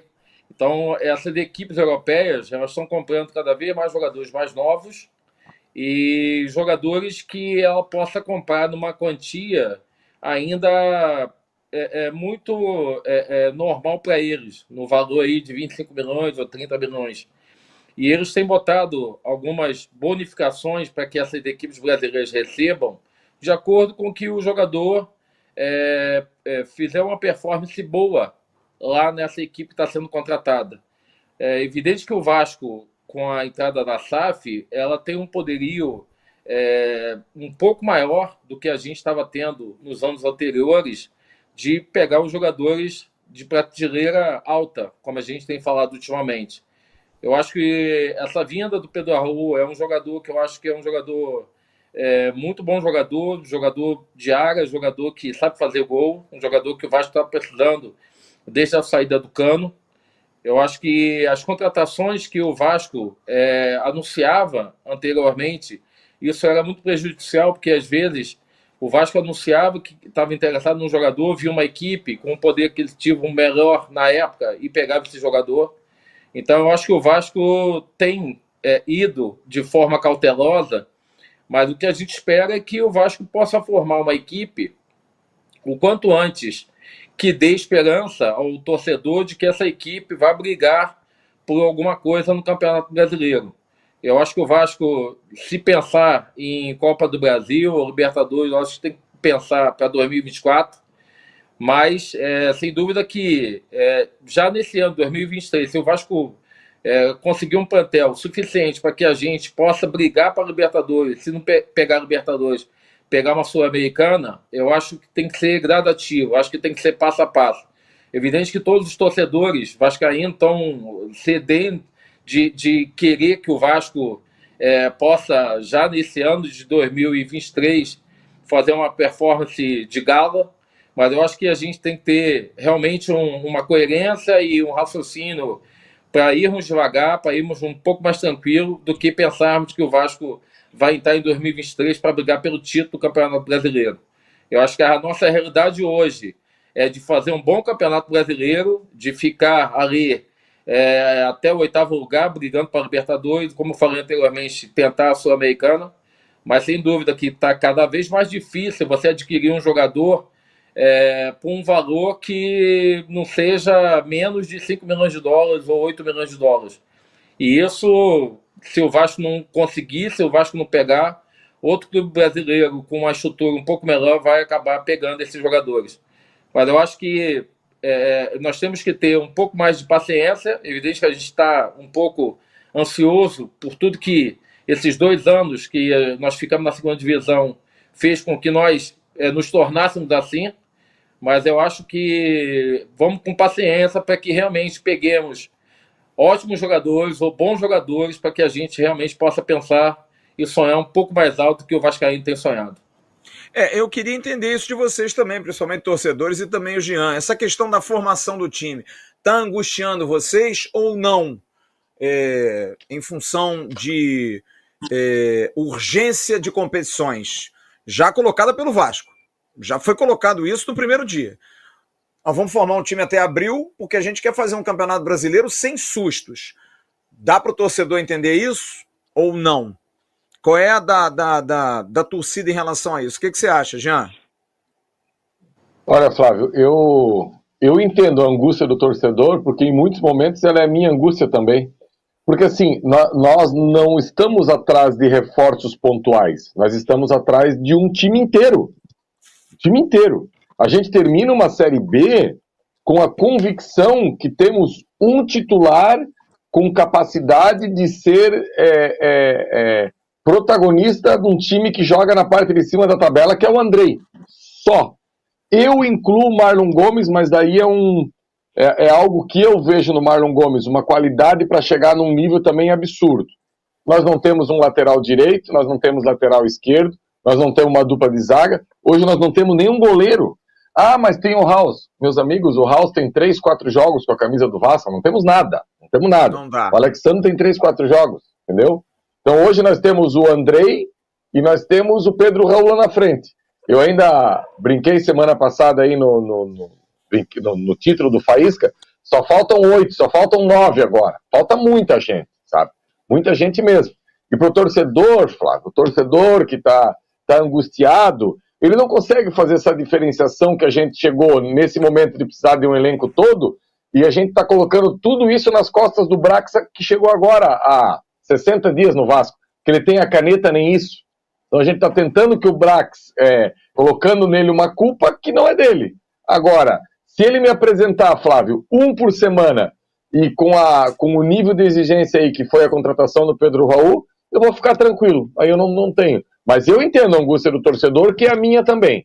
Essa, porque, por exemplo, assim, vamos lá. O Cruzeiro, você viu agora, Nicão e o Wesley. Vamos combinar que são dois jogadores bacanas.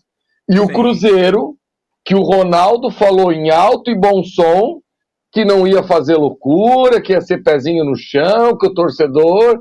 Mas assim, pegou dois jogadores bacana. Assim, o torcedor do Vasco não ia reclamar, nem de Wesley, nem de, de Nicão. Então eu acho que antes nós tínhamos um momento que ninguém estava contratando ninguém. Agora a gente já vê que os clubes já estão se movimentando e buscando jogador. Enfim, Flávio, vamos aguardar, mas que há, há espaço para angústia, há. Isso eu não tenho dúvida. É, é uma, é uma situação que é, eu acho que são dois aspectos, Rodrigo, Adeilson, Bismarck e Jean. É a ansiedade pela formação de um time todo, que realmente você precisa aí de pelo menos mais 15 jogadores. Se a gente for botar aqui numa conta rápida, vamos lá. Você tem dois goleiros, reservas, Halls e o Alexander. Você precisa mais dois, mas vamos lá. Os que tem, dois. Você tem é, o Anderson Conceição, três. E aí tem três meninos, Ulisses, Miranda e Zé Vitor, que eu não acredito que vão ficar para o ano inteiro. Não vão. Mas vamos colocar que dois desses fiquem e que o Vasco traga mais dois zagueiros. Então nós já temos aqui dois goleiros, três zagueiros, cinco. Lateral esquerdo, vamos contar só com o Paulo Vitor, pelo menos até o meio do ano, porque ele tem contrato, tem 21 anos, apesar de não ter entregue nada. Vamos lá, seis. Mas hoje você tem o Edmar, que a torcida não vai aguentar ver o Edmar jogando. Tá? Mas vamos lá, vamos colocar um só. Aí você tem Andrei, Marlon, são oito. Quem mais? Me ajuda aí. Vou tirar o Nenê, tá, gente? Porque o Nenê joga até abril e pendura não. chuteira. Não dá mais. Quem mais que o Vasco tem de meia ali? Palácios, que é uma dúvida. Nove. Figueiredo, dez. Peck, onze. Egnaldo, doze. Pedro Raul, treze. E o Deluca, 14 para um elenco de 30, vamos colocar aí na pior das hipóteses que eu não tenha esquecido ninguém. Faltam 16. Está dentro da minha Perfeito. conta. Eu pensei, é mais ou menos por Perfeito. aí. E isso Perfeito. achando Exatamente. que Miranda, Ulisses e Zé Vitor, um dos três vai, vai dançar. Tá? Então, se a gente for pensar, tem 16 jogadores. Então é a urgência de ter um elenco, mas ao mesmo tempo a gente vê o prazo, porque a gente está na urgência do Campeonato Carioca, do início da temporada mas o discurso é abril, quando começa o Campeonato Brasileiro. Qual é o sentimento de vocês? É angústia por não ter um elenco agora? Ou é uma angústia hum, moderada? Porque é só para abril realmente que a gente tem que ter um time.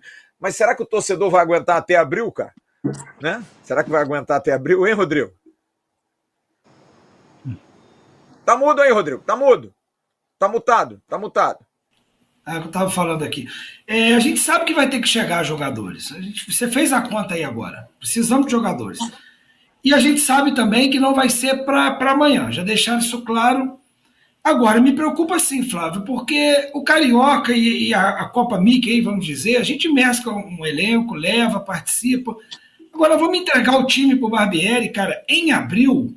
Nós vamos começar o campeonato mais difícil do mundo, cara, com as equipes prontas. A gente não vai aproveitar esse tempo e ter uma pré-temporada. Eu achei esse prazo muito em cima da hora, tá, Flávio? É, eu gostaria de ver um elenco formado antes, pelo menos até o final de fevereiro. É, eu, eu, eu acho que o, o, o, o, até abril, esperar até que em abril, Adilson, que pelo menos faltem mais três, talvez. Desses 16, você já tenha contratado. Você pode contratar cinco, agora seis aí já diminui para 11, aí você contrata mais 3, 4 em janeiro, contrata mais 3, 4 em fevereiro, né? Aí você bota dois em março e o restantezinho lá você contrata para abril. Não é contratar todos em abril, é ter. Até porque, gente, futebol é brabo. O Campeonato Carioca pode ser um bom laboratório. Vai que. Tudo bem, vai ser uma loucura. O Paulinho, lateral direito do Sub-17 que eu acho uma loucura botar no titular agora. Mas ele joga o Campeonato Carioca e o moleque é um avião. E aí? O que, que a gente pensa? Bota o moleque para ser titular? Ou então já temos um reserva? Ou é muito arriscado? Aí o Paulo Vitor arrebenta no Campeonato Carioca, joga para burro, a gente renova com ele no Inter. Precisa contratar dois laterais esquerdos? Eu acho que é essa observação que a gente tem que ver. É em cima desses detalhes mínimos. Porque, por exemplo, a gente sabe o que, que o Zé Gabriel pode entregar, não sabe? O Zé Gabriel no jogo com o Ituano deixou uma impressão maravilhosa, cara. Vai que o Zé Gabriel resolve jogar bola no início, do, no início do ano. Eu não acredito, mas vai que ele jogue. Não é isso, Deus? É mais ou menos por aí. A observação daqueles que estão lá. Vai que o Palácio toma vergonha na cara. O Maldonado hoje deu outra entrevista que eu li. O chileno lá, auxiliar do Barbieri, vou recuperar o gringo. Ué, de repente, lembra do John Santos lá com o Cangá? Que ele ficava alegre, porque os dois eram equatorianos. Aí quando o Cangá foi embora, o John Santos ficou tristinho. É a mesma coisa, o Palácio vai ter alguém para tomar um chimarrão dele lá, que é o Maldonado, de repente recupera, né, Deus? Ah, com certeza, eu, eu acredito nisso, sim. O que a gente estava analisando hoje, a gente estava conversando bastante hoje lá no almoço, a respeito principalmente desse orçamento, né? Lembrando que o Paulo Bragos, quando deu a, aquela coletiva, ele disse, até conversamos sobre isso lá, acho que o Bismarck falou isso lá também, que ele não ia estourar o orçamento dele lá, o, o, o, valor que ele tem em mãos para investir. Ele vai segurar também, porque ele precisa tentar o máximo de contratação que seja bons jogadores e que não custe valores absurdos para que o Vasco se desfaça totalmente do seu valor a ser investido. Por quê? Porque pode corrigir essa rota aí lá, lá no meio do ano, na janela do meio do ano. Entendeu? Porque então eu, eu acho que hoje é, a nossa maior angústia, sinceramente, eu acho que a angústia maior do torcedor é o seguinte, porque até que o complementando que o, que o Rodrigo falou. A gente acabou a Série B tem mais de um mês, mais de 40 dias. E aí, você acaba a Série B mais de 40 dias. O Vasco tinha anunciado que iria voltar aos treinamentos, a representação do elenco, dia 8 de dezembro. Aí, dia 8 de dezembro não foi, por causa que tinha um problema no CT, isso, aquilo, outro, marcaram para o dia 12 voltou essa, essa, essa, aos treinamentos, os jogadores, e a gente não tinha ninguém contratado.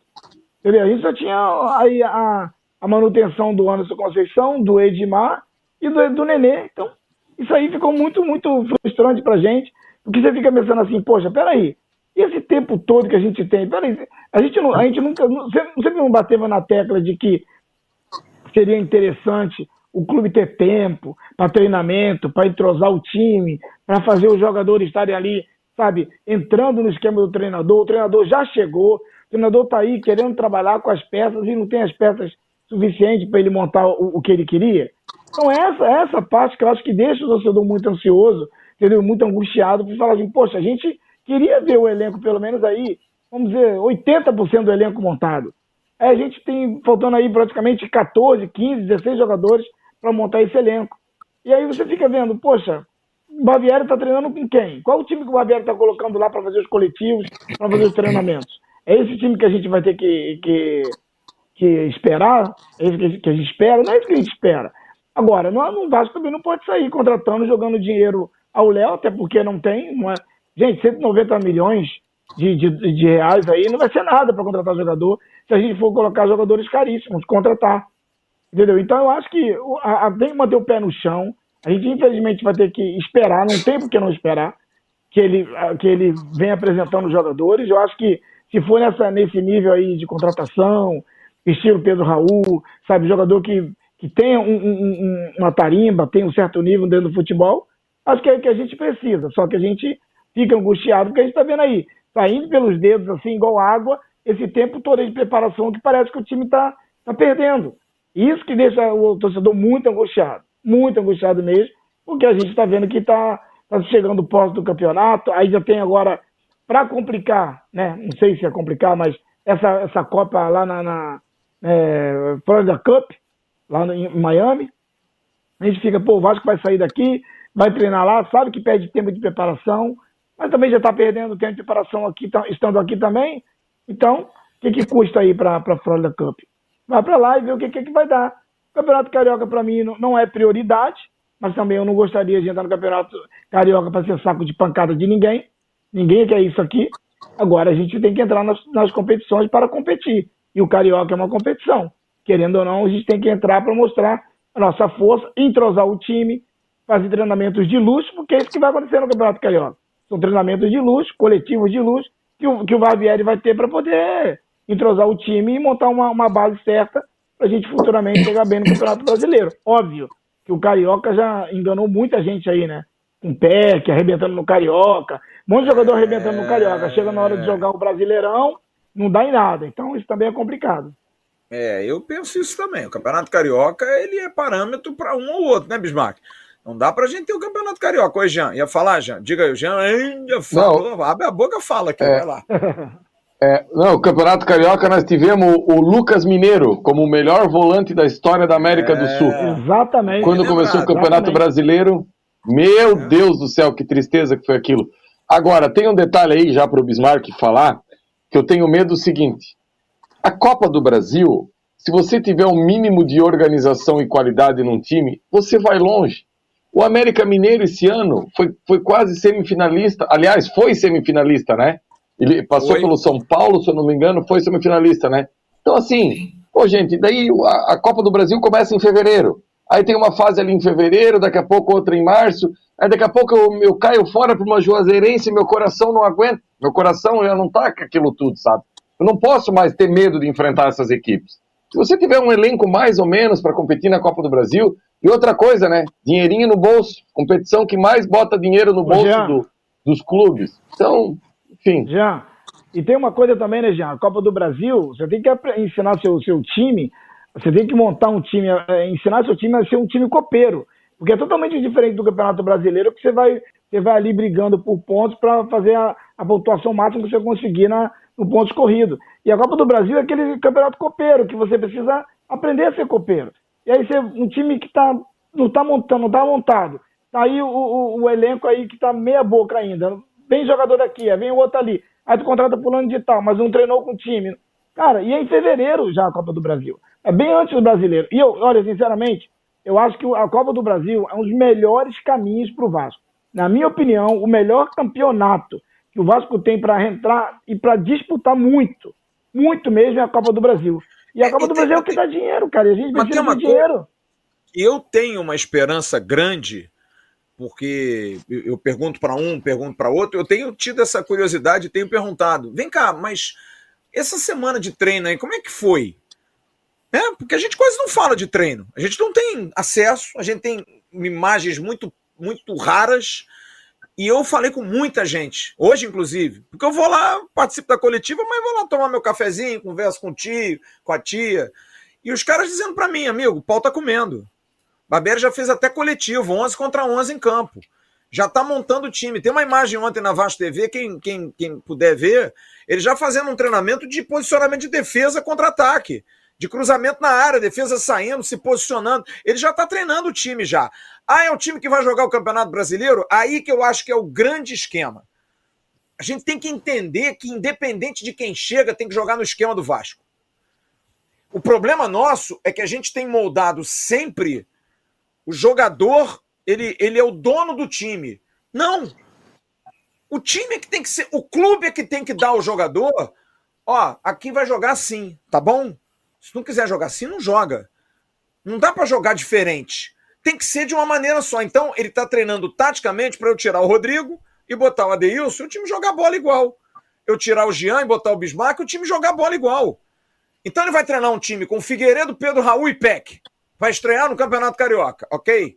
Aí ele recebe o Diego Valois e o Orelhano, os dois. Irmão, chega aqui. A gente joga aqui assim, tá bom? E eu contratei vocês porque vocês jogam dentro de um modelo de jogo que eu gosto.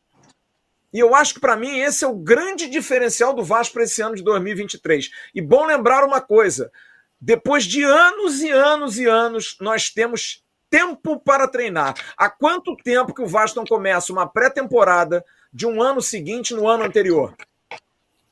O Vasco está treinando desde o dia 12 de dezembro. 12 de dezembro. Tem um mês. É, é, é, preparação que os times pequenos do Rio de Janeiro fazem. Eles não começam lá em início de dezembro, final de novembro, e chegam voando fisicamente no Campeonato Carioca. E eu acho que essa base, Bismarck, física, o Barbieri teve uma coisa muito interessante, Bis. Você cobra muito e com, e com certeza e com razão a questão física. Ele tem um auxiliar técnico que não é um auxiliar técnico. O Gustavo Araújo, se eu não me engano. Ele é o coordenador de preparação física do Barbieri. Ah, o clube não quer mandar a preparação física embora. Beleza, mas o Gustavo está do lado do preparador físico. O Barbieri precisa disso. O Barbieri precisa daquilo. O Barbieri gosta que o jogador corra assim. Ele dá ao preparador físico a maneira que o time joga para o cara moldar a preparação física do time. E eu acho que isso já é um ganho. Você acreditar em quem vai trabalhar fora. E eu vi isso muito na Copa do Mundo agora. Equipes que têm jogadores limitados, mas que o trabalho externo era muito importante. A gente viu o Japão, a gente viu a Arábia Saudita, tantas equipes. Marrocos. Marrocos que jogavam sem grandes estrelas, mas impunham um, um, um modo de jogar por conta desse trabalho. Claro que se você tiver o Messi, se você tiver o Mbappé, se você tiver grandes jogadores, ajuda muito. Mas ah, a você... própria Argentina, a própria Argentina, Sim. praticamente contra a Holanda e contra a França, ela mandou no jogo pela parte física.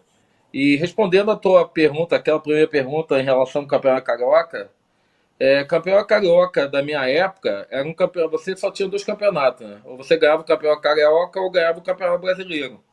Não tinha Copa do Brasil, não tinha Sul-Americana, Libertadores só iam dois times, o campeão e o vice. É, e hoje na Libertadores o Brasil pode ter até oito times, né? Até mais de repente. Só que hoje o campeonato carioca, infelizmente, é aquele, aquele ditado, é, é bater em bêbado. Se você bate no bêbado, pô, você bateu no bêbado. Se você apanhou do bêbado, você apanhou do bêbado. É o que a gente tem visto, infelizmente, no Campeonato Carioca. Se você entra no Campeonato Carioca e toma bordoada de um monte de, é, é de menores é, é, poder aquisitivo, você é chacoalhado. É chacoalhado. Se você também é, chega e atropela essas equipes pequenas, também não é parâmetro para que a gente possa imaginar que o Vasco e o Jean deu aí uma, um exemplo de um jogador que jogou o Campeonato Carioca de forma impecável e depois no Campeonato é, Brasileiro não repetiu a mesma performance que ele fez no, no Campeonato Carioca. Então, é, é, é uma incógnita muito grande quando você vê a equipe do Vasco e a gente já está calejado com isso, né? De, de ir bem em, no Campeonato Carioca e começar o Campeonato Brasileiro muito mal e acabar é, é descendo para a segunda divisão. Isso ocorreu há dois anos atrás, quando a gente, é, é, de novo, pela quarta vez, a gente desceu para a segunda divisão. Então, eu acho que, apesar de nós é, é, estarmos esperando mais 16 ou 17 jogadores serem contratados, eu acho que até a Copa do Mundo estava realmente muito muito devagar essas essas contratações e estava no mundo inteiro. Eu trabalho com o Japão e é, não consegui durante a Copa do Mundo fazer nenhum jogador para o Japão. Agora que acabou a Copa, eu espero poder fazer dois ou três jogadores para o Japão, mas a, a urgência do Vasco é, é muito maior do que qualquer outro clube no, no mundo.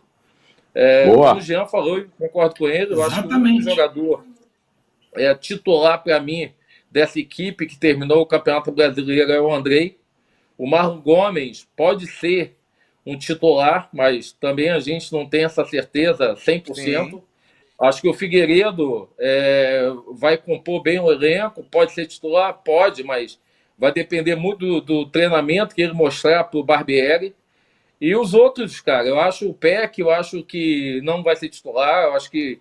Agora, seria uma surpresa muito grande que esses jogadores que a gente sempre teve uma dúvida muito grande, tanto ano passado como no ano retrasado, principalmente os jogadores da base, se esses jogadores com Barbieri demonstrem alguma situação que realmente o, o Barbieri possa efetivá-los. É, eu acho que a Copa do Brasil, é, como foi dito é, é, é, hoje aqui, eu acho que é o caminho mais curto para que a gente possa, além de é, receber uma quantia maior de dinheiro em pouco tempo, também, como é ma- mata-mata, da gente ir alcançando, às vezes, até um sonho maior, quem sabe de chegar a uma semifinal, de chegar a uma final de Copa do Brasil. Eu acho que para o Campeonato Brasileiro, que é um campeonato mais longo, eu acho que a gente tem que ter mais os pés no chão de ficarmos ali entre sétimo, oitavo, sexto, nono, décimo. Eu acho que é, eu acho que a gente tem que pensar para 2024. Mas sem dúvida nenhuma que ter esse alcance de alcançar uma Copa do Brasil e degrau a degrau, pouco a pouco, de forma gradativa, eu sem dúvida nenhuma que eu também sonharia em chegar muito, muito longe na Copa do Brasil, sim. Jean, você Olha acredita? só, Flávio. Dá? Dá não? Tá? Não. Olha só, Flávio, eu vou trazer um exemplo aqui. Eu gosto de 2009, o Vasco, aquele elenco que apresentou aquela galera toda lá com o Dorival. A gente só parou na Copa do Brasil na semifinal contra o Corinthians do Ronaldo no apito. Porque o Chicão quase arrancou a camisa do Elton dentro da área. Se tivesse VAR hoje era na cal. E a gente tinha eliminado o campeão da Copa do Brasil de 2009 entendeu? Com um elenco assim que a gente montou daquele jeito, vem dois do Santo André, um daqui, outro de lá, vamos que vamos. E... Então, assim, pô, cara, e eu vou ser sincero, o, o, o Flávio, sabe que eu tenho saudade, Flávio? Eu tenho, mas eu tenho uma saudade assim.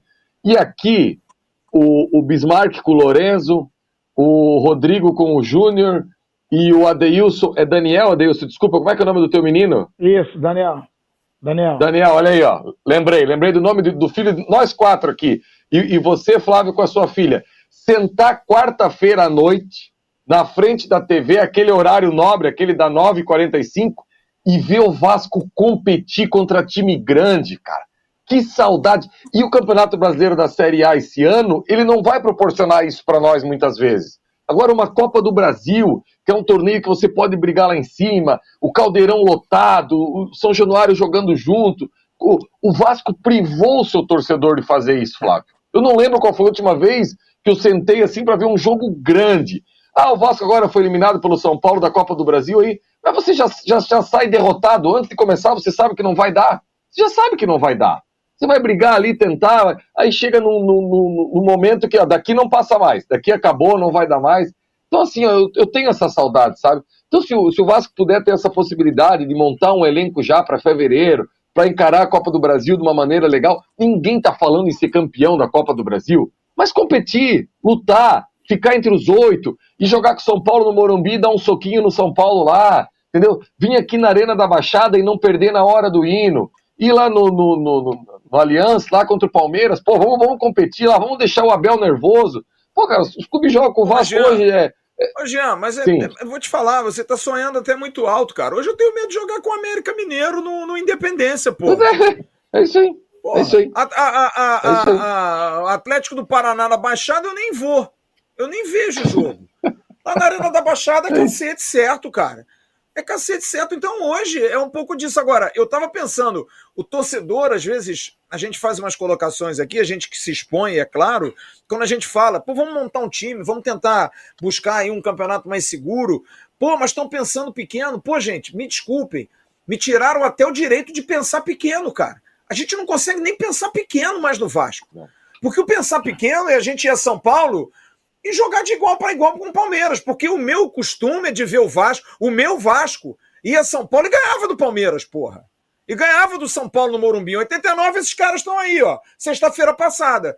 Eurico, vamos jogar onde? Ó, o primeiro jogo pode ser no Rio, pode ser em São Paulo. Não, vamos jogar em São Paulo que a gente ganha deles lá. Foram lá em São Paulo e ganharam o título dos caras, porra. Esse direito a gente perdeu, infelizmente, com o tempo. Agora, pensar minimamente de jogar contra o Grêmio em Porto Alegre e pensar assim, acho que dá pra gente beliscar lá. Porra, a gente não é. O Vasco nunca foi de beliscar. O Vasco sempre foi de morder, irmão. O Vasco ia na casa dos caras e mordia. O Vasco, de um tempo pra cá, belisca. E agora nem é, é desdentado. O Vasco não tem dente, cara. O Vasco perdeu os dentes. Parece aquele leão velho sem dente. A gente não tem mais isso. Então, eu, eu, eu, eu entendo que para botar de novo uma bobilha bonita, demora, cara. Vai demorar, meu velho. Infelizmente, cara. Infelizmente. É triste dizer isso, mas é, é realidade. Não é a gente achar que não, pô, vocês protegem. Cara, não, eu não acredito que vá mudar em um ano 22. Não posso acreditar nisso, cara. Se mudar, porra, feliz da vida. Faz um churrasco aí para celebrar de novo. Agora, eu tô, tô, sendo, tô sendo maluco no que eu tô pensando? Ou vocês têm alguma esperança um de que esse ano de 23 a coisa vá? Flávio, eu acho que vai montar um time competitivo. Vamos lá. Adeilson, rapidinho. É, até o que eu coloquei aqui, vai, depois vai. o Adeilson, o Jean e o, e o Bismarck foram muito felizes aqui. A preocupação é exatamente a data, Flávio. Você falou, o Barbieri está treinando a equipe, tem coletivo, o jogador que chegar já vai se encaixar. Mas a preocupação é fazer um bom carioca e sair para uma Juazeirense na Copa do Brasil. Então a minha preocupação é de pelo menos mais quatro, cinco peças, média, alta, até fevereiro, Flávio. Senão eu vou ficar assim preocupado, cara. Esse negócio de fazer a montagem Rodrigo, do caminho. O Vasco vai abrir mão do Campeonato Carioca. Aliás, Tudo bem, Vasco, mas Botafogo, a Copa do Brasil, Flávio. Vasco, Botafogo, Flamengo e Fluminense. Flamengo, Fluminense. O Flamengo vai estar lá disputando o Mundial. O Fluminense vai estar disputando Libertadores. Botafogo e Vasco nem assinar o contrato do Campeonato Carioca eles assinaram. Campeonato Carioca esse ano vai ser uma grande piada. Piada, porque o próprio Campeonato Carioca também se desvalorizou. Então, o Campeonato Sim. Carioca, é duro dizer isso, mas é capaz de até um time pequeno ser campeão esse ano. Talvez não seja porque na hora H eles não vão. Mas uma portuguesa que beliscou ano passado, um outro time aí, pode até dar uma, uma beliscadazinha. Gente, os últimos três anos, cara amigo Rodrigo, nos últimos três anos o Vasco participou da semifinal esse ano, esse ano, ficou em quarto, não ganhou de ninguém. E 2019, o Vasco não chegou à semifinal do Campeonato Carioca. Vocês lembram disso? Não chegou. Nem 19, nem 20. O Vasco não chegou, conseguiu chegar à decisão de quatro no Campeonato Carioca. Então, para nós, se chegar hoje numa, semifinal de Campeonato Carioca, vai estar tá muito bom. Agora, a pergunta que eu faço para vocês: abrir mão e montar um bom time para o Campeonato Brasileiro, vale mais a pena? Ou vocês querem mas nesse meio, Mas nesse meio tempo tem a Copa do Brasil, Flávio. A gente tem que estar tá forte, ah, cara. Pô, cara, sinceramente, a gente precisa estar tá, é, focado. Não precisa estar tá forte para ganhar da Juazeirense, não precisa estar tá forte para ganhar do ABC de Natal. A gente perdeu um jogo em Juazeiro do Norte, lá contra a Juazeirense, num campo que era uma pocilga, campo horroroso. O vestiário, eu, eu, tive informação depois lá, o vestiário era uma tenda onde o Vasco trocou. E o Vasco perdeu nos pênaltis. O Vasco perdeu, ainda conseguiu levar o jogo. Fez um gol com dois minutos, gol do Bruno Nazário, tomou um gol idiota e foi levar a decisão para os pênaltis. Então, cara, ainda assim, mesmo com toda a fragilidade do time, a gente ainda conseguiu. Então, eu acho que as duas, três primeiras fases do Campeonato da Copa do Brasil são difíceis, aquela coisa toda, mas não precisa ter uma máquina de jogar futebol, cara. Pode ter um time bom, competitivo. Vamos ver se de repente o esquema sobressai os jogadores. Porque eu, sinceramente, eu estou focado, eu, Flávio, estou focado no Campeonato Brasileiro. Eu não quero cair de novo, cara. Não quero cair de novo. A gente não pode cair, cara. Uma vergonha se a gente cair de novo. E o Campeonato Brasileiro ano que vem vai ser brabo, irmão. Vai ser muito brabo, cara. Não vai ser fácil, não. Tá todo mundo estruturadinho, todo mundo com dinheiro. E aí? Agora, dizer isso pro torcedor, quem tem peito, por exemplo, é o Petralha, lá no Atlético do Paraná. Ou tu acha que os caras do Atlético isso. do Paraná, o torcedor não reclama lá, porra, o Campeonato Paranaense? Irmão. Ele bota sempre os jogadores sub-23 para jogarem. É e prepara o time para o Campeonato Brasileiro. E esse ano chegou à final da Libertadores E se não tem um jogador expulso, ele fez frente ao Flamengo no primeiro tempo. Sem dúvida, sem dúvida. Não, e tem é mais uma. Ele isso. co- É difícil, né? É. Não, ele coloca o sub-23 e ainda dá uma beliscada no título de vez em quando com o sub-23 e tudo. Sim, sim. Ah, Foi campeão esse ano, não foi? Ele não ganhou esse ano o Campeonato Paranaense? Foi campeão. Foi campeão. Campeão. Foi campeão. Eu me lembro Mas um enquanto ano o que- Sub-23 joga, eles têm uma equipe formada, cara. O Vasco está começando do zero.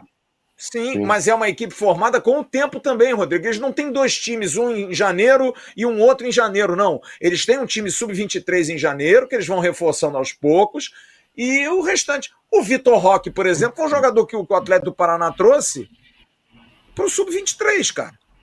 E deu caldo. E deu caldo, é. Pode acontecer com o Vasco também, ou não pode? Agora, o que falta ao Vasco é que é estrutura. Que agora, minimamente, a gente tem uma esperança de, num primeiro ano, a gente ter uma estrutura de trabalho. Reformou, reformou o CT, tem condição de trabalho, tem uma comissão técnica preparada. Ué, não pode, não pode ter um- uma diferença fora de campo? Porque a gente sempre teve problema fora de campo. Sempre teve, não sei. Quem ia falar aí? Bicho, Falar, bicho chamou. falar em jogador jovem, que joga esse Enzo Fernandes da, da Argentina com 21 anos, hein? Que jogador da porra. Jogadoraço. Eu acho que podia achar um deles. Um desse na Argentina. Onde Tá tá? buscando, Bismarck. Tá buscando. Agora, o nego tá pedindo. Os caras o estão pedindo caro, Martínez, irmão. o tal do Martins, atacante também, número 9. O Vasco tá É atrás de um jogador Franco Fagundes, camisa 10 do Nacional de Montevidéu. Pega aí pra vocês verem. Que jogador, cara. O moleque tem 1,86m ou 87 grandão, 22 anos de idade, bate de tudo quanto é lugar, rápido. 8 milhões de euros. É complicado, cara. É que vai pagar 8 milhões de euros num jogador que ainda é uma aposta. Né? Exato. Não é porque habla que a gente também vai dizer que ele é o craque do time. Né? Você tem um jogador tipo o Rojas, que é o 10 do Racing, tem 27 anos de idade. Aí a gente tem que pensar, pô, vai contratar o Rojas? Vamos. Mas, pô, o cara tem 27 anos de idade, joga no Racing, não foi pra Europa, nunca rodou, nunca foi pra lugar nenhum. Não, não te soa estranho um jogador desse? O que, que acontece com ele? Já soube. É ótimo jogador, mas não tem intensidade de jogo. É talentoso pra burro. É o camisa 10 da seleção do, do- do Paraguai hoje. Matias Rojas. Mas não tem intensidade de jogo. Vai se contratar um jogador desse? Né? São, são, são análises que às vezes a gente precisa também passar ao torcedor. Não é fácil você contratar jogador porque você pode errar. E tem grande chance, ainda mais quando é gringo. Alguém já ouviu falar nesse Diego Valois, do Tajeres? Nunca ninguém ouviu falar. Nunca. Vocês viram o vídeo do Diego Valois? Alguém viu o vídeo dele? Não. Eu vi. grandão, forte, atacante de lado de campo, né, Jean? Baita de um jogador. Parece o Donizete Pantera jogando, né? Grandão, meio mulatão, forte, vai pra dentro, chuta de tudo quanto é lado. É difícil, cara. O cara tá pedindo 9 milhões de dólares por 70% do passe dele. Nunca ninguém viu o Diego Valois. Foi convocado três vezes para a seleção colombiana. Então, é difícil também contratar. Não é tão fácil. E o problema qual é? O Vasco precisa montar um time vai ser difícil a reestruturação. Eu ouvi isso do Rodrigo Caetano, e ele, e ele me diz que ele- não tem problema de eu citar o nome dele. Ele falou para mim: Bahia, Grêmio, Vasco e Cruzeiro vão ter dificuldades para montar seus times para a Série A, porque eles precisam montar um time novo. Porque se jogar com o time que jogou a Série B, vai tudo voltar para a Série B no ano que vem. Volta. Vai voltar. Então não é fácil, cara. É complicado. Todo mundo tem que se reestruturar. 21 e 21, a gente vai encerrar a live aqui, mas antes eu quero dar um recado importante, porque hoje eu recebi uma notícia muito legal de que tem um amigo nosso, que inclusive está na live, que vai conhecer um lugar maravilhoso a partir de abril, a segunda cidade argentina mais visitada pelos turistas, Mendoza. E quem vai levá-lo é a Dicas de Mendoza. Nosso querido Adeilson fechou hoje um pacotaço, está indo para Mendoza para desfrutar de passeios, visitas, vinícolas, vai para as vinícolas, vai conhecer 86 vinícolas, vai voltar, inclusive pagou uma, uma bagagem extra. O avião do Adeilson, cara, vai trazer 800, não vou falar isso não, senão os caras vão prender ele na alfândega, 800 garrafas de vinho, vai comprar vinho que dói. dera. Atendimento VIP lá, não é não, ô Adeilson? Galera top, né? Muito bom, muito bom, muito bom.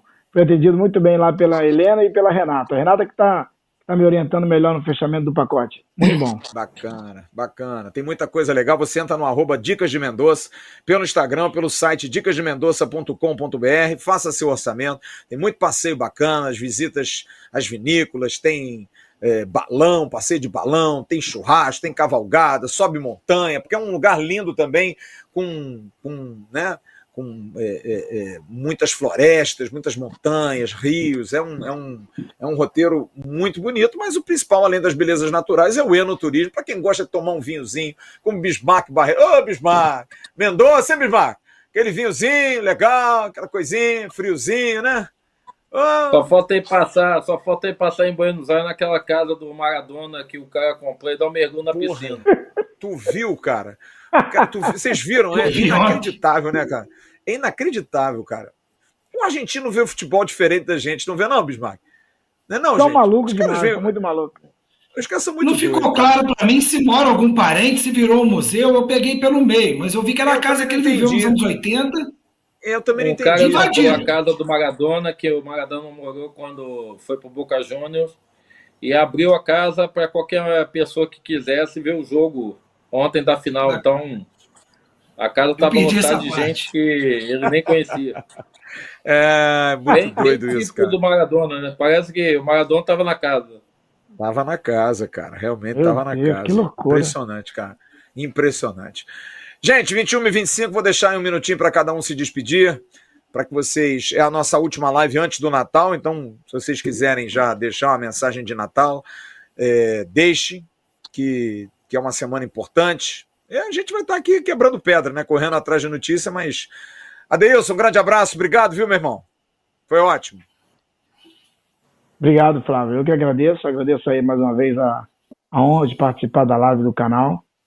Gosto muito dessa live de segunda-feira. E agradecer aí a todos, né? A todos do canal, dos membros lá do, do Instagram, do, do WhatsApp do Telegram.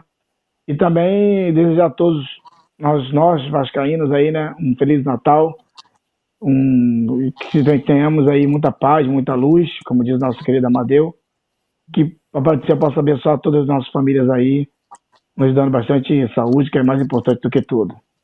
Grande abraço a todos vocês aí. Obrigado. Rodrigão, grande abraço, meu querido. Obrigado aí pela presença. Dá um beijão aí no filho também, viu? Que isso, e o filho que, filho que manda um abraço hoje para vocês, cara. Para você, Flávio, Jean, Bismarck. Foi um, foi um dia de sonho para ele, cara. Uma criança de 14 anos está aí com ídolo igual Bismarck. Eu na estrada contando a história, mostrando foto, falando quando eu vi o jogo na sala com meu pai, com meu irmão. E o Bismarck serviu lá, Luiz Carlos Vinck, Boiadeiro, Sorato, enfim.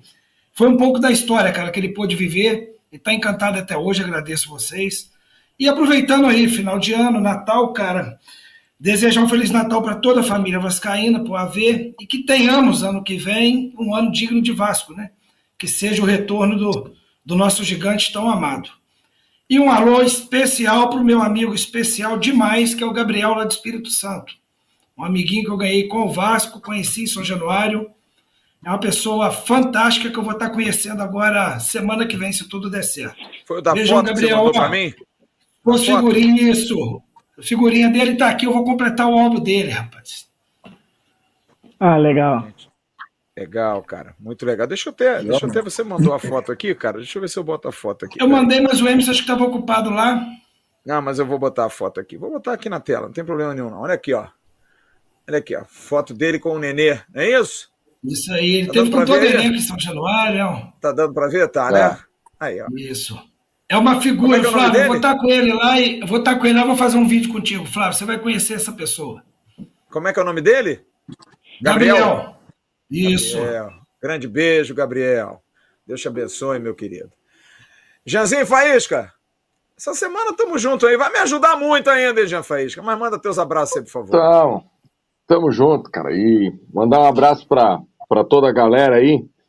E e falar que é, na última sexta-feira, eu, eu tenho por costume, assim, assistir jogos antigos e eu revi a, a final de 89 inteirinha, inteirinha. E ontem, que o, o Galvão Bueno é, se despediu é, da, da, das narrações aí na Rede Globo, e é, eu já, acho que já falei isso aqui, tem muita gente que fala que quando a gente vai vai morrer, está no leito de morte. A gente ouve sons que a gente ouviu, vê imagens que a gente viu. E uma, uma frase que eu tenho certeza que eu vou ouvir na voz do Galvão Bueno não é o é tetra, é tetra, é tetra, não é o Ayrton Senna bateu forte, não é o Ayrton Senna do Brasil. É o Vim que passa livre na direita. Essa é. vai ficar na minha cabeça, sabe? Porque é, o, é o meu, meu primeiro amor, é o Vasco de 89 quando ele fala vim que passa livre na direita, ali o gol já tinha corrigir, acontecido. Só te corrigir. Hum. Bismarck, daí para Boiadeiro, Luiz Carlos passa livre na direita. Lá vem é, Vasco, olha é. o cruzamento, a chance. Cara, eu nunca esqueci. Tá. É, então, assim, e aliás, seu Bismarck Barreto Farias, você fomerou no final do jogo, você era para passar a bola pro Bebetinho, você deu um chute bem xoxo, é. tá? Vou te cobrar aqui vou te cobrar. É. E, de, e, e, depois o Bebetinho teve chance de, de passar a bola para você, não passou, deu um bico pro Ilha lá na esquerda. Você ia parar na cara do gol, você ia parar na cara do gol, era só o Bebeto rolar. Certo, o Bebeto pensou, já que ele não deu para mim, aqui, ó, agora eu vou jogar pro Ilha lá do outro é. lado, sabe? Também não e, vou dar, exatamente. É. E, vou, e, vou, e mais a última aqui do Bismarck. Aí o YouTube me sugeriu a final de 90, a final da Caravela o Bismarck dá uma voadora no Renato, jogador do Botafogo, lateral esquerdo ou, ou, ou zagueiro pela esquerda. Violento, Cara, muito violento. Tem, fa, faz, fazia inveja ao Júnior Baiano. Lembra desse lance, Bismarck? Acho que era Renato, um moreno alto assim. Não lembro. Não lembra, tu não lembra, né? Claro que não lembro. Não lembra, né? Eu vou, eu vou tentar achar amanhã, vou botar no grupo. Esse, esse o Bismarck contra o São Paulo, sim, eu lembro. Mas esse Sabe? eu demorei a passar a bola pro Bebeto, acabei chutando e fiz a, tomei a decisão errada. Mas esse do Renato na final contra o Botafogo eu não lembro. Sinceramente não lembro. Eu vou, eu vou botar no grupo amanhã. O Fernando Vanucci ainda nos melhores momentos, depois o Fernando Vanucci fala, fala, ó, os dois se enfrentaram, daí o Renato levantou, já deu de dedo, você já foi para cima também. Enfim, ó, uns lances aí que a gente lembra. E, cara, a mensagem aqui, Flávio, é agradecer Papai do Céu. Agradecer Papai do Céu de poder estar participando, assim, toda semana com, com, com membros novos, amigos que a gente vai fazendo. Pô, o filho do, do Adeilton, quando eu cheguei lá na, na, na festa no churrasco, pô, Faísca não, Faísquinha não veio, Faísquinha não veio. O, o filho do Rodrigo teve a oportunidade de jogar com a gente.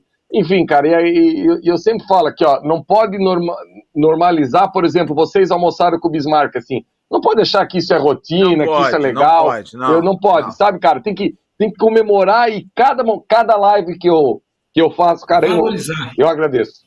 Eu agradeço é, eu, sempre, eu falei cara, eu sexta-feira.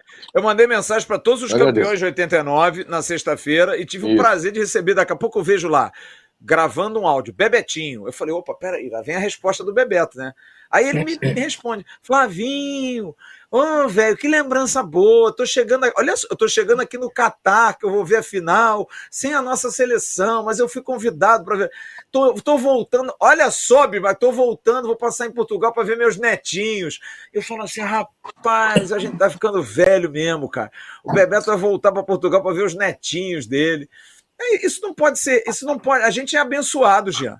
A gente convive sim, com esses caras sim. é abençoado. Eu recebo um áudio do Bebeto Pô, hoje eu tava no carro com o Bismarck. O Bismarck contou a história hoje, daqui a pouco ele atende o telefone. Alô, Zico? Você já olha pro Bismarck assim, tá falando com o Zico? Pô, não, o Zico é o caseiro dele lá, lá no sítio, que é igual o Zico. Ele contou a história que o cara falou assim pra não, ele. Não, não, não. Pô, Zico é o, Quem Zico ele é? é? Zico é o dono do supermercado.